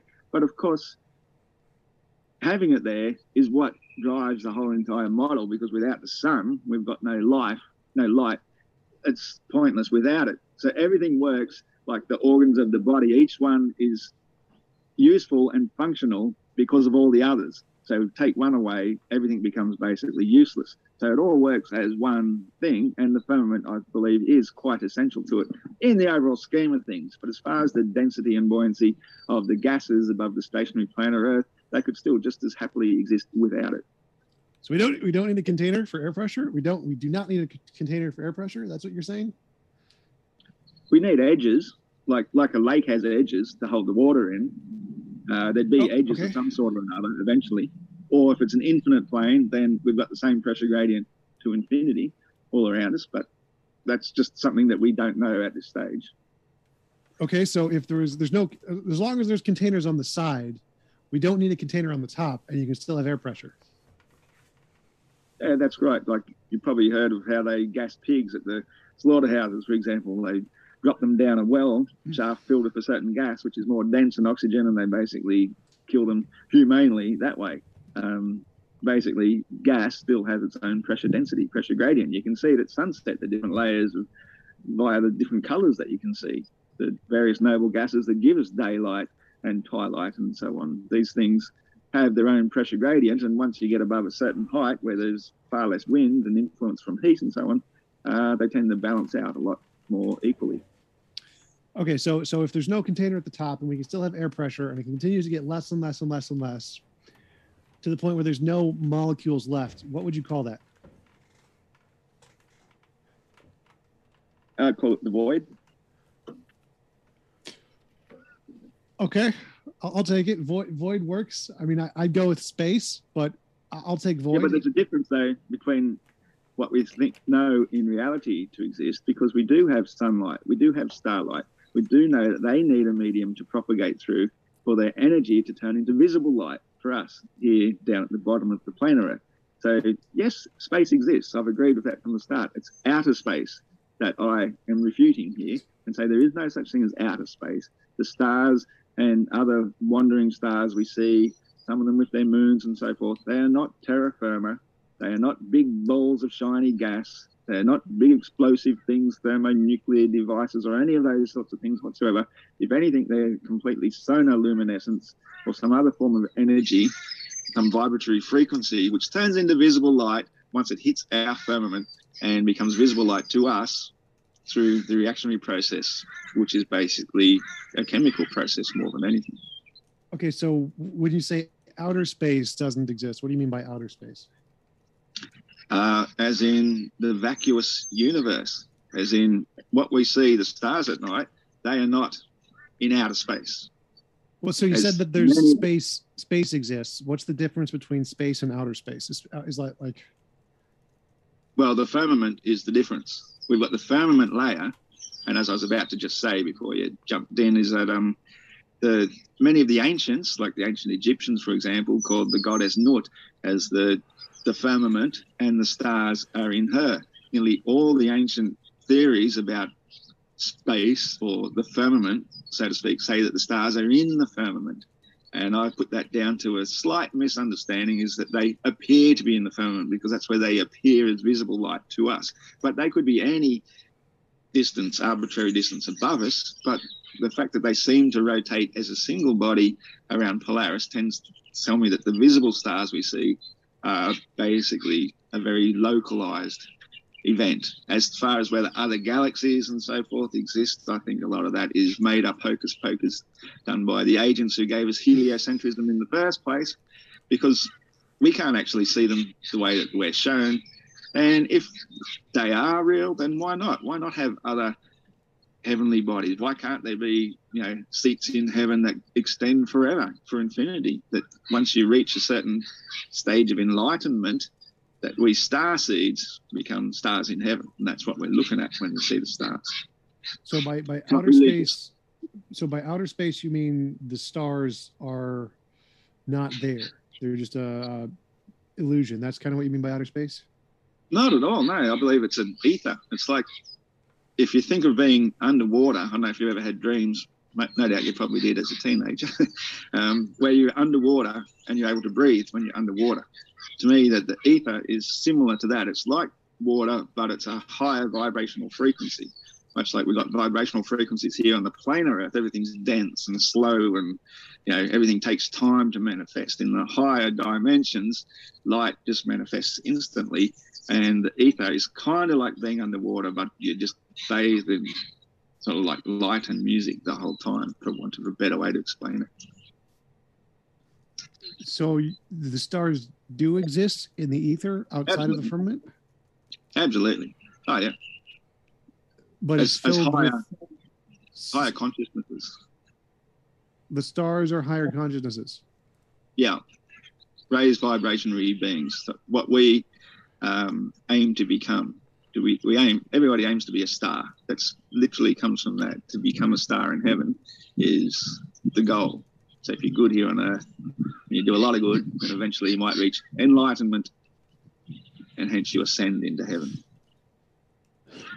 Okay, and why is why is that more reasonable than saying they're giant balls of gas um, and rocks? I mean, just listen to it. Giant balls of gas and rocks, or um, highly enlightened beings who watch over and rule over our lives. And we've known through astrology all the time, all our lives for thousands of years, the influence of the stars and how they affect us and the way we move through our various lives from karmic consequences and everything. And so when we're born at a particular time, where that's how we call it our star's ruling sign. Now we've got our sun's ruling sign, which is about 50% of our um, astrological makeup, so to speak. And then you've got the signs of all the various wandering stars, what they're in your time of your first breath. All of these things are things which, as they say, billionaires pay for astrologers, millionaires don't. So um, it's only the most, it's one of the most highly sought after sciences, which is ridiculed the lower you are down in the pecking order of things. Uh, astrology? Astrology, absolutely. Um, well, I mean, if you could demonstrate any like testable predictions with astrology, that would be that would be cool. Uh, but as far as I know, they fail every single one of them. So I don't. I mean, that would be a great testable prediction that you could use as evidence for your model if you could demonstrate that. Uh, I think they've all been proven false, though. I'm not sure what you mean about predicting what. I mean, we can predict eclipses, can't we? That's ancient astrology. It might have got turned into modern astronomy and astrophysics and all that, but all of this predictive powers are all come from astrology to start with. It's not about predicting certainties. It's about seeing the signs of what's most likely to occur and when's the best time to start a new project, or when it's a good time to mow your lawn, or when it's a good time to plant trees, or it's a good time to pull weeds. It's you know that's generally based on the moon signs and whatnot. But um, yeah, astrology is a highly useful tool that we can use for to make more successful decisions in our lives, if you know what you're doing. So like astrology as in the thing that you can read your personality from stars and your horoscopes kind of stuff. That that astrology. Um, well, the sun signs, as I said, that accounts for about 50% of a person's makeup on their astrological chart. And so there is general patterns that most people under a certain sun sign will have general personality characteristics, but they're pretty broad. And pretty much that becomes um, a mentalist's game to be using that alone. Um, modern astrology is nothing like what ancient astrology used to be, where um, it's a true science. It's um, become a bit of a parlor game, really. So no, I, I, modern astrology, I don't give it time of day. You know, you can read your chart and say, yeah, whatever. It's a very generalized, broad interpretation, generally speaking, of what sign the moon is in at the time, and it can be somewhat correct. You know, if the moon is in a very fertile sign, and it might say um, you might come into money, or it's going to rain, or something like that, because it's it is still a natural occurrence and the moon and the sign that it's in at the time quite often has a very real effect on the weather, which is why it's so useful for ruling how you run your garden around it. Uh, yeah. Okay. Well, um, as soon as you start demonstrating that uh, astrology starts to work at some time, I'm sure you could win a Nobel Prize for that. That would be really cool. But uh, you kind of admitted space was real, um, and just said that nah. the st- stars are spirits, I guess. But I don't I don't see any reason to believe any of this is true. Like like we have lots of scientific evidence that they are actually there, that we can literally see them. We can point telescopes at them and see their see their structure and makeup and see them move. Like we can point uh you you yourself could buy a telescope in your backyard, look at Jupiter and see the moons of Jupiter spinning. I could, but I could also draw a completely different conclusion that they're not moons as such, is that they are children of Jupiter, one of the ancient Greek gods, and that these things they're part of family, hence they're familiars. And so these things are in adoration of their father figure. They spend their afterlife then in adoration of their father figure, and that's why they appear to be moons going around it. You know, it's it could just as easily be interpreted that way if you start to see the stars as highly conscious, uh, enlightened beings, and yeah, you might see them as balls of gas, but to me that just sounds absolutely ridiculous because, for one thing, you know, for flame, anything to burn, to, to combust, you need some sort of chemical reaction, such as oxygen or whatever. And generally speaking, the bigger the combustion, the sooner it's over and done with. These things have been there perpetually for thousands of years. There's nothing burning, there's nothing being consumed. It's the same with the sun.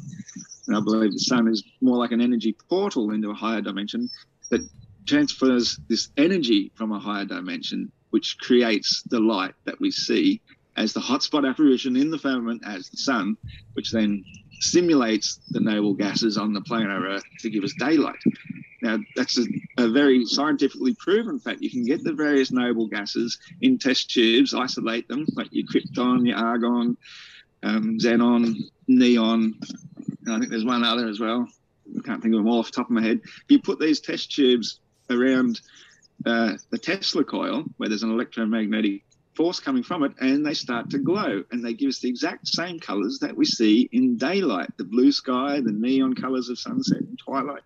That's all been scientifically proven and this is stuff that we flat earth scientists researchers have been discovering over the past best part of a decade now almost. We're getting close to it and we've been pushing the limits of discoveries. We've come so far in just a short decade of time than what people from thousands of years ago could only have dreamt to being able to do. They didn't have the opportunities of scientific labs. They didn't have modern cameras to be able to send up on helium balloons to see what we actually see, to see that it is as flat for as far as we can see, to see that there's a layer of illuminated blue gas that is our daylight sky. These are things that only the modern scientist has the advantage of. And yet heliocentrism is still based on hundreds of years ago thoughts and philosophies and things that have been they're all based on superstitious beliefs like the fact that polaris disappears at the equator means, means they think they've descended into the underworld for crying out loud that they've gone around a globe it's a ridiculous notion it doesn't happen that way we're just so far away from Polaris that that's where it disappears. And of course, the ancient navigators they get all superstitious. Oh, we can't see Polaris anymore. We're in the underworld. Oh, God right. save us, blah blah. Was pardon my interruption. I'll give you a chance to finish, but did want to mention in just a moment we'll be going to the Q and A. Thanks for your questions, folks. But go ahead, Flat Earth Aussie, if you wanted to draw together the, some of the threads from this debate, as well as Tom. Yeah, I actually want, let me see. I want to see if I can like rehash some of Thank you. Flat Earth Aussie's well, well, points. first. Oh yeah, sure. Go ahead. Thank you. Um, yeah, all I'm saying is that nearly all these beliefs were based on ancient superstitious beliefs because they didn't know any better. And so they just made the most sense of what they had available to them at the time. Charts made in bigger and bigger circles around Polaris because that's where the magnets always pointed towards on their compasses. And you use a compass to make circles. So everything just gets bigger and bigger until suddenly it goes pear shaped because you can't see Polaris anymore. It's all done on ancient superstitious beliefs. All the things of um, you know, what we call the constellations and everything. They're all different houses of the zodiac. It's all astrology, and it's got mixed up into heliocentrism, which when Copernicus came up with his heliocentric model, he declared that the sun was standing perfectly still, and even he tried to dismiss it, wouldn't believe it. So it's been wrong basically the whole period of history until now we're finally making more sense of it. We can see much further. We've got telescopes, we've got cameras, we can send things up really high, and we see we live on a stationary plane of Earth, and outer space is a fabrication. NASA has never sent anything to space except your imagination. Go ahead, Tom. Yes, so uh, this was a interesting conversation. I uh, learned a lot of stuff about the Earth I didn't know before, like the fact that the the moon is held up by a, a diamagnetic uh, magnetic field that we can't detect, and it it's repulsive, so it pushes the water away, creating the tides when the moon is directly above it, even though it's pushing it away, and that the planets and stars are people, souls, enlightened beings that are in space. Um, that the the firmament is 70 miles above us, even though it goes tens of thousands of miles in every direction to get to the sides of the Earth, apparently um, that we can actually have pressure without a container. You don't you don't actually need the firmament to, to hold in the gas. We don't we don't need that. And there, there's actually space between our atmosphere and the firmament where there's nothing. It's just no no gas, so it would be, be like a void space of some kind. Uh, lots of lots of interesting stuff today. The, the electrolytes. Oh, the electrolytes are affected by the moon's diamagnetic field. That is that is interesting. Electrolytes, electrolytes don't have a magnetic field; they, they get not affected by magnetic fields. But that that's really cool too. I like that. So there's a lot of interesting things I learned today. Um, I, but thanks thanks for hosting the debate. I appreciate it, James. Thanks for Flat Earth Aussie. I appreciate you having taking the time to have a conversation. You are a pleasant man to talk to. I definitely enjoy uh, your personality a lot more than like Nathan. So thank you for being a nice guy. Appreciate that. And the bird sounds are awesome, by the way. I do love the background bird sounds. But thanks again for having me on. Appreciate it. And uh, let's go to the Q and A. You got it. Thank you very much, gentlemen. Want to remind you, folks, our guests are linked in the description. So if you want to hear more of Tom or Flat Earth Aussie, you certainly can by clicking on their links in the description right now.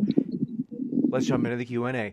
Thanks so much. Very first one coming in from, you guessed it, Jason Day. Thanks for your question. Said, I love T-Jump. No homo. He is well spoken. Very nice. A Sparrow Falls says, Flat Earth Aussie, colloquial usage of terminology doesn't refute scientific principles. Quote unquote, airwaves is colloquial parlance, not science. Oh, well, that's just what they call it, isn't it? I mean, we call waterwaves waterways because they're in water. Uh, airwaves is pretty much the term for it, which I think actually is part of, again, going back to astrology. Uh, we've come out of the age of Pisces, which is where we conquered water. So now we've known all the continents as far as we can go to the ice wall. And now we're in the age of Aquarius, which is an air sign, and we are basically conquering the airwaves. We've mastered flight, or we've started some pretty primitive technology of flight, and we send messages through the air all the time. So um, it's I think airwaves is as good a term as any. You got it, and this one coming in from Yudaf Hiku, thank you very much, says, Would a Medicare for All system work on a flat Earth? If so, why don't we have it? Would a which work? Would a Medicare for All system work on a flat Earth model? If so, why don't we have it? Medicare. Oh yeah, yeah. Here in the U.S., Medicare refers to. Let me get a proper definition. Healthcare. Yeah, we have Medicare. Uh, they're talking about a medical system of what a united one world government for everybody. Um, I think that's the sort of thing most of us want to steer clear of. You know, we'd much prefer to remain as sovereign as possible. Not saying it's sovereign citizen movement or anything, but we just want to remain able to make decisions for ourselves. And why not have a united front where we could combine our commonwealth that we do have, where it is spread evenly for everybody to have all the medical treatment they need, rather than certain amounts of wealth be distributed, uh, be hoarded by a few individuals who are never going to use it in their entire lives. It should be more equitably spread. Absolutely. You got it, and thank you very much for this question. This one coming in from M2M says we don't have a pressure against a vacuum of space. We have a pressure gradient what proves pressure gradients is the countless or are the countless aircraft flying around the world that measure changes in pressure. Yeah, I agree. There's a pressure gradient. It's it's exactly the same. If you went underwater, the further deeper you go, the more water is above you, pressing down on you. So as you go up higher, you've got less air pressing down on you, that's what pressure comes from. It's just the amount of it. And sea level is where you got the most of it. The higher you get, the less of it is. It doesn't prove we're on a spinning space ball hurtling through a vacuum, which would literally just steal off an entire atmosphere in less than a nanosecond.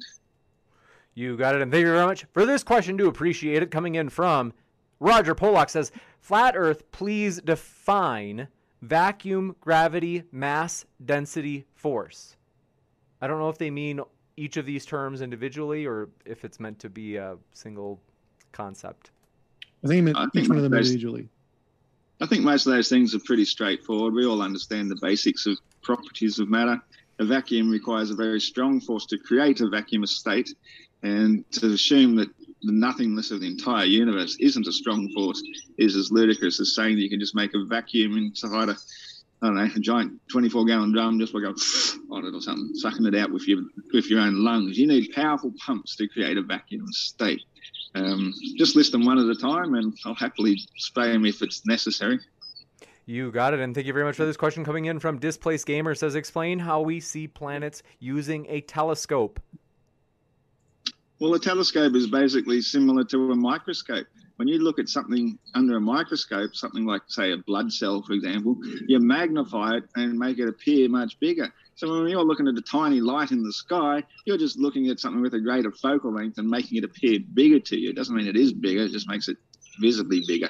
Obviously, it's further away, which helps, but it's it's not proving that you're seeing terra firma.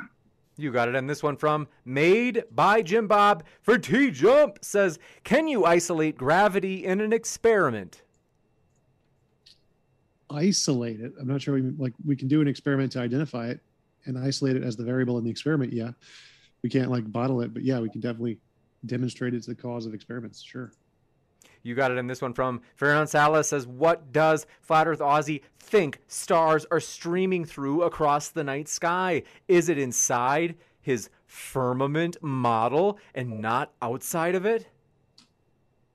Well, for one thing, they're not streaming. They're actually moving relatively slowly. Like it takes almost a full day to rotate around us above, us once. And I believe they're in some type of ether, which I say is like a water, but just of a higher vibrational frequency, a much finer sort of substance that's not nothing equivalent to water, but we can't explain it. I can't explain it in physical terms because you basically have to experience it to believe it or to understand it.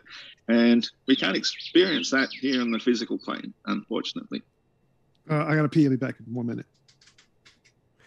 you got it. How about this one, Flat Earth Aussie? Going back to this question on the definitions, what if I, how about I press you for density? How would you define density per se? Well, density is basically the amount of mass per volume. So the the smaller the volume and the heavier it is, obviously the greater the density of it. That's how you describe density. So you can have, you know, like I like to use the um, the a, a comparison. Um, you got a lead ball and a rubber ball, exactly the same size. You go to a very tall bridge, high bridge, you drop them and through the density of the medium of air, they will hit the water at exactly the same rate. Now, they're completely different weights, they're completely different densities, but in the medium of air, you've got the same resistance because they're both ball shaped and air resistance is very minimal. They hit the water, however, the lead ball keeps going down, the rubber ball gets forced back to the surface and it floats. And that just proves that it's the density of the medium that determines the amount of resistance compared relative to the weight upon it. So relative density is the explanation for why things go up or down. And it's the relative of the mass to the medium. You got it. And this one coming in from Displaced Gamer says, How much pressure is the moon adding to the water when it is pushing it? And how come we don't feel this pressure? Math, please. uh, it's so so very little. Um, some people do go a little bit crazy on a full moon, which tonight we're actually having one, as I explained, and um, it probably depends on the amount of salt levels in your blood. Uh, we are 70% roughly liquid, which is sort of equivalent to the surface of the Earth, um, but we're so tiny. The amount of pressure from the moon is really, really quite minimal. As I say, it pushes trillions and trillions of tons or megaliters of water around just a couple of meters, which on the scale of the Earth is pretty tiny. You won't feel it. It's like some people saying we don't feel Mach 4 motion because it's too slow, it's too little. This is nothing like a Mach 4 acceleration. You got it in. Farron Salas says, What does Flat Earth Aussie think stars are? Oh, no, we got that one. Sorry. This one coming in from Displaced Gamer says, Explain where meteors and meteorites come from, Aussie. Um, I don't know. I, I, can't claim to know everything. Um, for me, they could be little pieces of rock falling off the moon. They could be from a giant volcanic explosion on some deserted island that got shot so high and coming back down. They could be interdimensional beings coming through portals in their little spaceships and hitting physicality and playing Star Wars with one another and shooting each other up, and we see them as meteoroids. It could be a million different explanations I could make up, but the truth is, I don't know. You got it, Ann. Thank you very much for this question. This one coming in from Made by Jim Bob strikes again, saying, Tom, can we do proper scientific experimentation in astronomy? Uh, yes. We do it all the time. Like one of the best examples is measuring the light that bounces off planets. We can tell what their chemical composition is based on the kinds of waves that bounce off of them. You got it in. Displaced Gamer strikes yet again, saying, Aussie, what is the highest point above Earth? Now, what is just past that point? Then what is just past that new point? Uh, I don't really see the point in answering a question like that. Um, as I say, we can send a helium balloon up to about 130,000 feet. That's about the highest we can send anything because it's got such a small payload as the camera. Um, as I say, the firmament maybe 70 miles and everything above the firmament, creating the light effects we see as sparkly stars. Um, there could be any unknown arbitrary height above it that we can never know. But if we can say the firmament is roughly 70 or 60 miles high, then that's pretty much to our experience where we see them at, that's how high they are.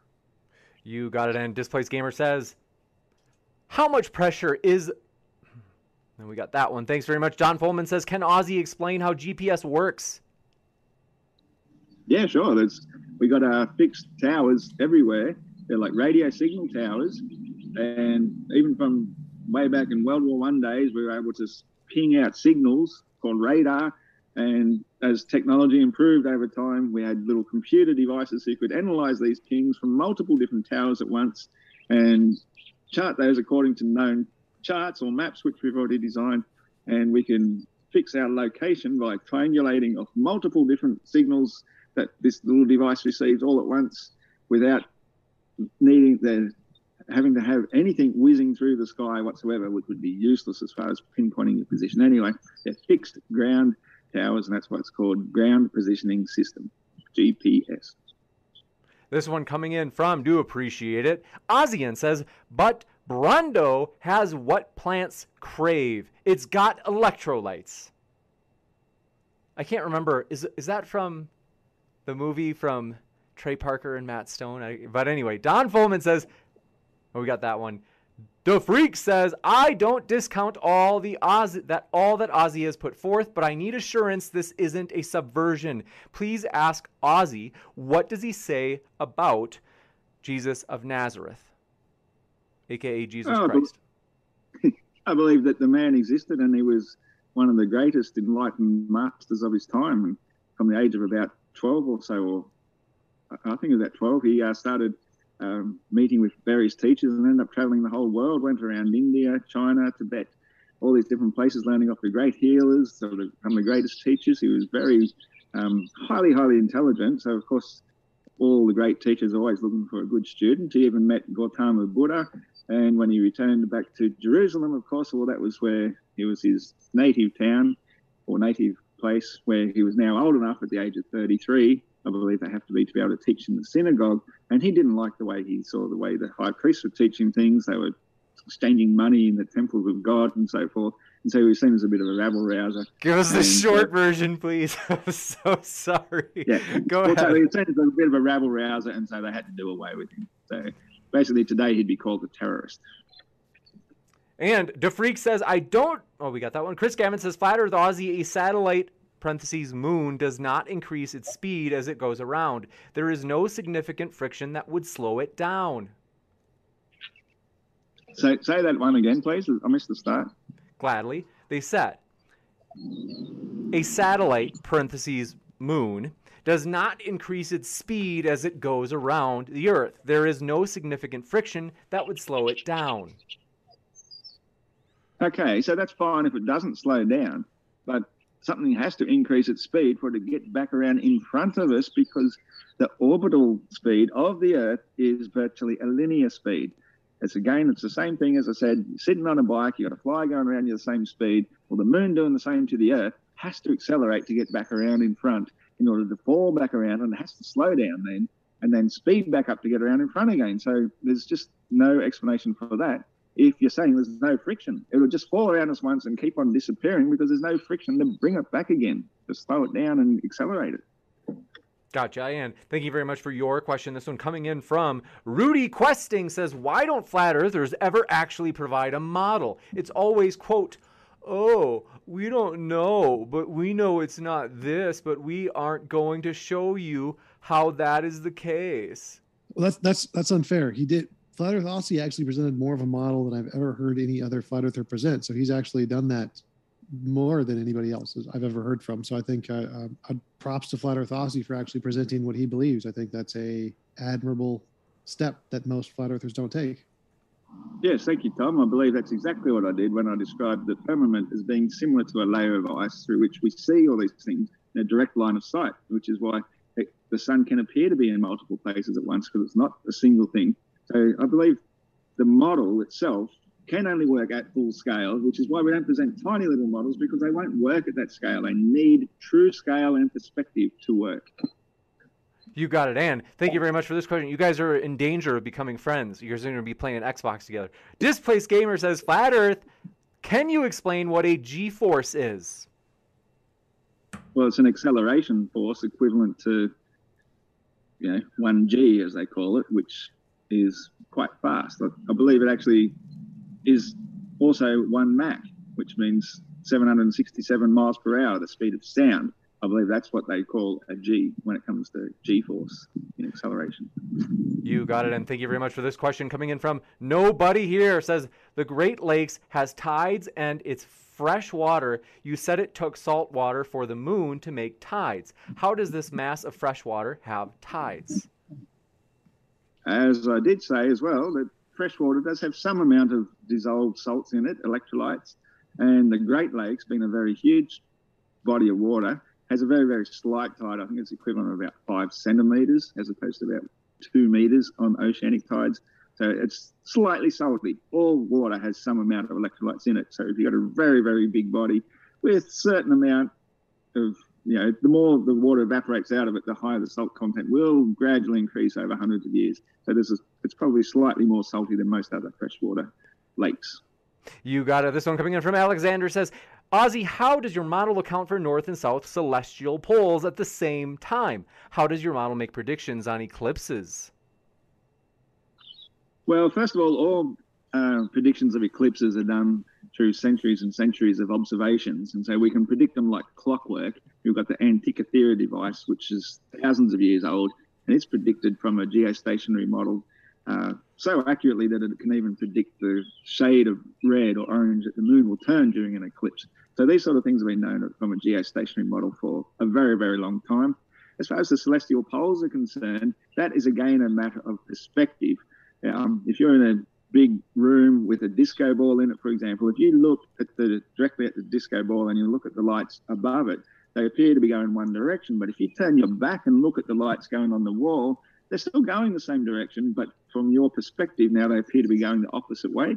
And I don't see the stars here in Australia going around a celestial pole as such. I see the Southern Cross in the southeast virtually every night in the same position almost. And by the morning, by the time it's too bright to see it again, it is far in the west, which means they're still going the same direction around Polaris. We're just seeing it in a much bigger circle further out from beyond the equator. You got it. This one coming in from DD Murley's. DD Murley says, Aussie, why do you not understand the physics of this stuff? My guess is you disagree. All the physics remain exactly the same as we've observed them for since millennia, you know, since forever. We, physics don't change just because we understand that the ground itself isn't moving. If, if anything, they make far, far more sense. And you know, the idea of curving water around a ball which then has continents below that water level, that's to me utter insanity. The laws of physics make far more sense on the planar Earth. This one coming from Chris Gammon says, please define speed. Motion. Motion. Next, Chris Gammon and Dee Dee Murley both ask, would you would you please define acceleration? Well, change of speed, like increase of speed from a particular point. So you're standing still and you start walking and then you start running, well, then you're accelerating. That's pretty straightforward, I think. Then they both ask, please define velocity. Velocity is just motion. Whether you're accelerating or decelerating, you still have a velocity if you're moving. And Chris Gammon also says, blindfold yourself in a car and detect the speed of the car while blindfolded, I'll wait. That's actually quite fun to do. I once did that many years back in the back of somebody's ute. These days, you know, you'd get huge fines if you got busted doing that. But we went for a big trip out west one night and um, I laid, because there wasn't a lot of seats in the front, it was just a ute, which means you got three seats at the most there was four of us, so we took turns laying in the back, and it was quite pleasant experience actually laying in the back with your eyes shut, and you could feel the motion, of course, but you don't sort of feel it in the same way you would with a visual experience of, say, driving through a tunnel where the experience of seeing lights going past you would tell you you're moving. It's actually, yeah, it's, you, you only feel it when you got the wind in your face, basically. You got it. And thank you very much for this question. Coming in from Bernie Sharp says, given an object in motion will remain in motion unless acted on. Why, if I lift a bowling ball up in a vacuum chamber, it doesn't continue moving up? Well, exactly, because the upward force is applied by his muscular system. He is applying the force. If he left it sitting down on the ground, it would stay at ground. But he's applied a force. And then if you remove the resistance, take your hand out from it, then it has the reaction to it and drops again. It's ridiculous to think it would keep going up in a place that has zero resistance, which is what a vacuum is. You got it. Thank you very much for this question coming in from Made by Jimbo. Says, Tom, is gravity a scientific theory? If so, what's the observation, experiment, and all three variables, please? U beta. I made that last part up, but go ahead. uh, there's tons of different scientific experiments of gravity. The LIGO experiment, the one that Einstein did measuring the curvature of light around the sun. Um, the there's a whole bunch of them. It's not easy. It's not hard to think of them. The three variables: the independent variable, the dependent variable, and the whatever. Like, just Google it yourself. This one coming in from Git Stanfield says, "Has Aussie ever questioned physicists about his concerns, meaning how they know how fast the Earth is orbiting around the Sun, for instance? Has he gone on physics forums to find out how it's measured? Um, I've been on uh, Quora, or however you pronounce it. I call it Quora, Q U O R A, quite a bit, asking questions in all sorts of different forums, or mostly responding to questions, and then, of course, debating with people. And it seems to me that nobody actually, you know, just like Einstein, uh, actually has any method for detecting any motion of Earth whatsoever. They just have to call it all relative, which to me, you've got two types of speeds. You've got real speed and you've got non speed.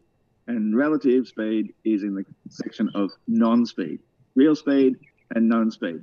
Relative is just hogwash. It's made up as an excuse for why you can't detect real speed. You got it. Juicy. Wolf von Hinslick, thanks for your question, says, Look, have you ever driven in your car with a soda and the air conditioning running? The soda is perfectly still, and some parts of the air are moving faster. It's really that simple. It's another non sequitur argument. You know, there's no windscreen to the earth.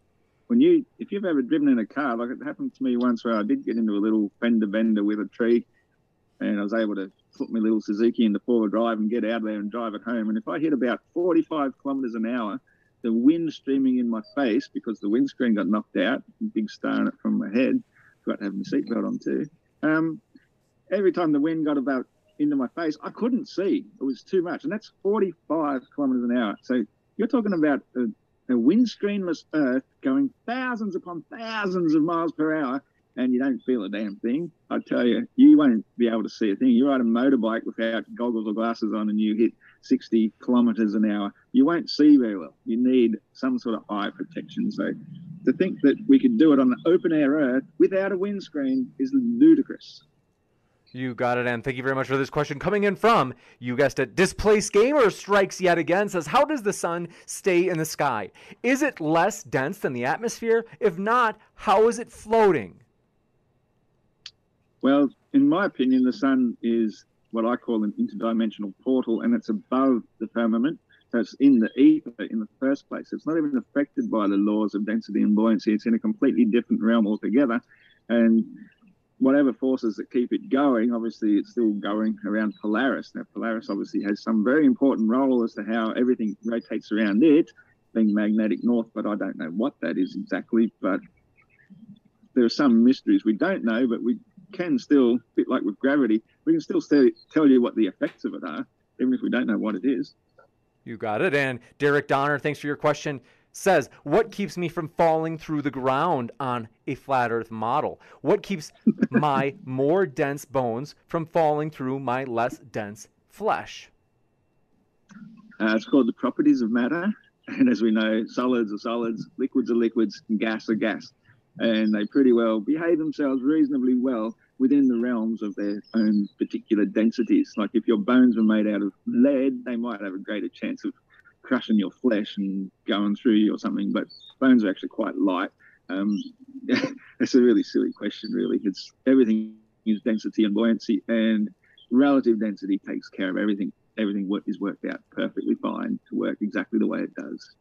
You got it. And thank you very much for this question. While I read these questions, we do have more. I want to remind you folks both Tom and Flat Earth Aussie are linked in the description. They have their own YouTube channels. So if you want to hear more, I mean, hey, the links are waiting right there. And that includes on our podcast, folks.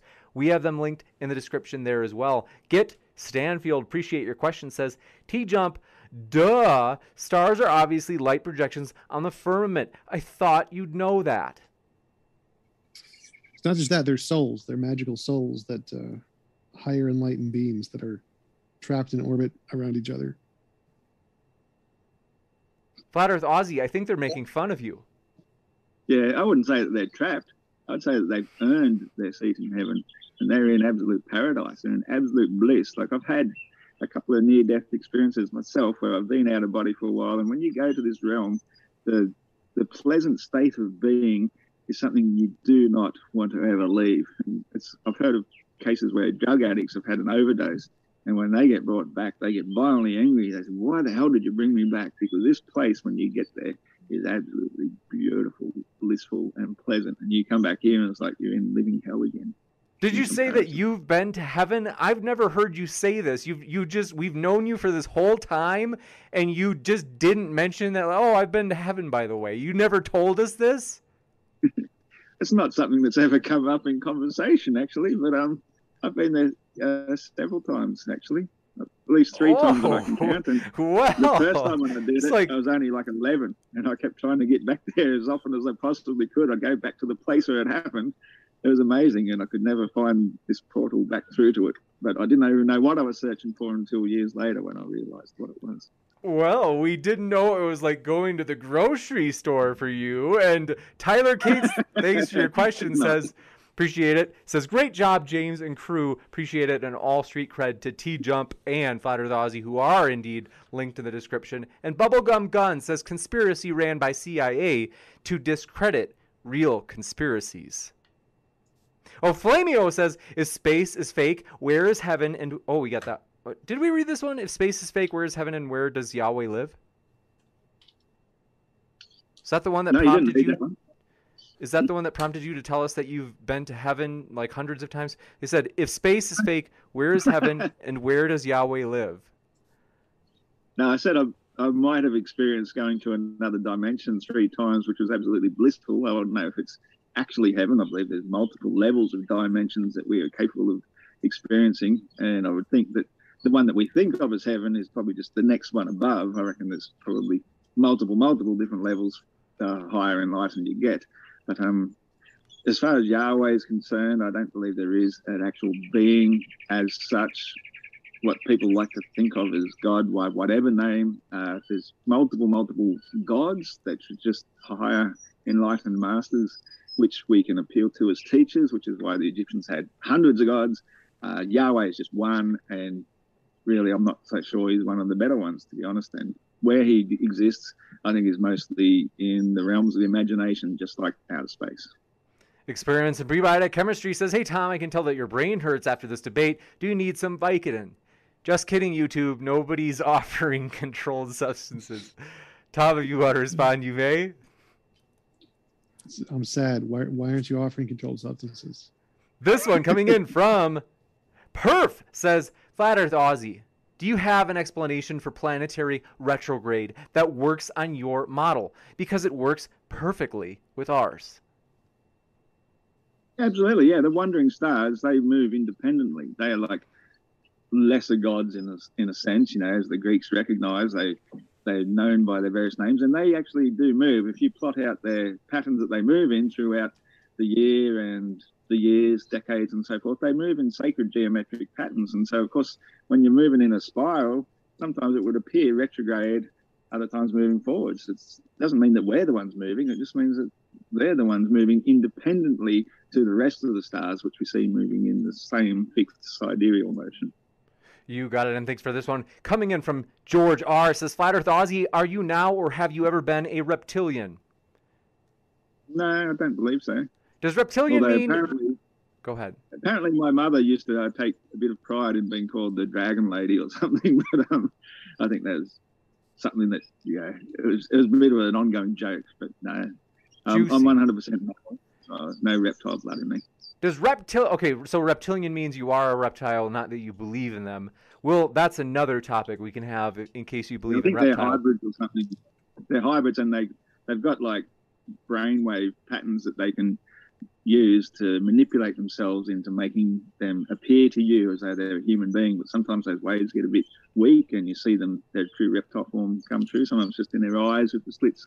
Other times you see their full reptilian form. But yeah, they're um shapeshifters in that they manipulate how they appear to you telepathically somehow. Should have Different known. this one coming Yeah. in from Design So- Design Song One says, "T Jump Aussie said diagram diamagnetic was quote anti gravity unquote. Why did you not nail him?"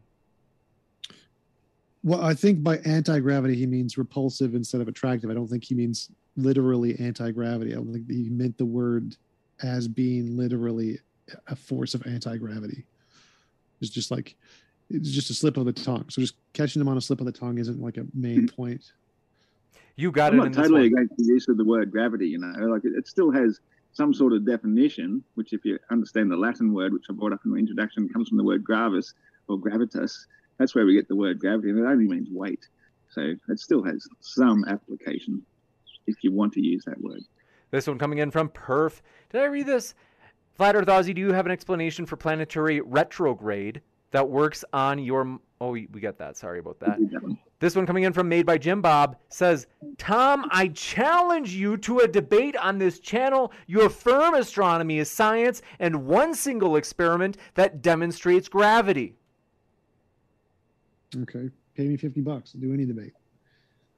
We love nothing more than when person does a public call out. So thanks for that, made by Jim Bob. And Design Song One says, "No, we got that one." Chad Martin says, "Flat Earth Aussie, what's your opinion on Inner Earth Agartha?" Yeah, I've done a lot of um, research into that as well. That's part of where my journey began, probably over 30 years ago when I was reading about hollow earth concepts. And I've got no doubt whatsoever that there are other realms deep within the earth. I mean, we've even got DUMBs, which are these deep underground military bases, and these things are massive as well. These are man made ones, so I don't see why they couldn't have been over all the millions and millions of years that humans and reptilians and all that have existed on the earth. There can't be other places that they've gone to for whatever reason deep underground. Um, Agartha is just as possible as any other hollow earth theory, really. You got it, and thanks very much for your question. This one coming in from Bubblegum Guns says, Flat Earth Aussie, do you think that Jeff Bezos faked his space trip? Uh, they didn't fake anything. That they they didn't go very high. You know, they didn't go.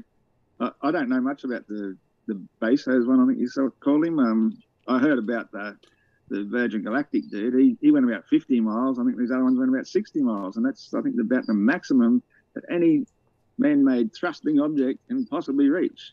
And the air just gets too undense, for a better word, uh, too void of physicality for any sort of vehicle to move through it with the propulsion methods that we currently use. It's just not possible to go any higher than that. And in the overall scheme of things, uh, 60 miles is barely the lacquer on lacquer layer on a classroom globe. You know, it's nothing. It's not space. You got it, and the logical hillbilly says, "I've been to heaven once. Her name was Mar- Maria Ah Maria." Next up, Chad Martin. Thanks for your question. Says it reminds me when ah, I can't remember the character's name. Walter Matthau is singing in Grumpier Old Men, one of my favorite movies. Next, Chad Martin says, "Shout out to Made by Jim Bob." Next up, Design Song 1 says T Jump. When he goes on about ludicrous speeds, the slam is always relative to what? Yes, a fly on a rocket flies ludicrously to someone. Why not nail him? Because he doesn't believe in relative speed. So if you say relative, you're just going to say that's a made up word. So trying to actually explain it to him. I don't know what the best way to explain how speed is relative to some force that can actually cause the speed. That's why I tried to do that in the debate. Because he didn't did not get it. Juicy. And this one coming in from M2M says altimeters debunk the whole notion of a pressure against a vacuum. It's a gradient of pressure from 14.7 pounds per square inch from MSL to almost nothing above 80 kilometers. Altimeter.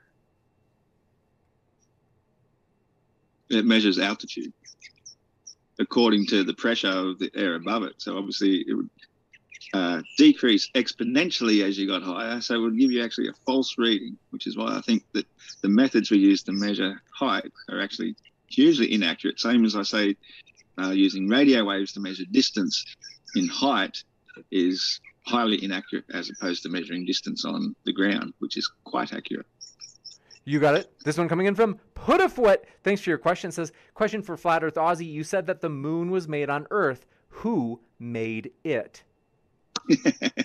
I don't know exactly who, but as far as I'm concerned, it would have taken some people of some great size. And with all the readings I've done, especially with to do with Agartha and all the other things, is I do believe, and there's much evidence for it. We've had a debate yesterday about the existence of giants, and I've also heard things about a certain being who was sentenced to Earth, deep down inside the Earth, who was able to bioengineer certain beings of some great massive things. So, in short, giants. You got it. And with that, we do want to say thanks so much, folks. I'm going to be right back with updates on future juicy debates, such as this one and many others. You don't want to miss it. So stick around, and I'll be back in a moment. But want to give a huge thank you to T Jump and Flat Earth Aussie for this civil fascinating discussion. It's been a true pleasure. Flat Earth Aussie and T Jump, thanks so much for being with us tonight. Thanks, guys. See you later. Yeah, thanks you so much, Tom, and thanks, James. Save big on brunch for mom, all in the Kroger app. Get 16 ounce packs of flavorful Angus 90% lean ground sirloin for $4.99 each with a digital coupon. Then buy two get two free on 12 packs of delicious Coca Cola, Pepsi, or 7UP, all with your card. Shop these deals at your local Kroger today or tap the screen now to download the Kroger app to save big today. Kroger, fresh for everyone. Prices and product availability subject to change. Restrictions apply. See site for details.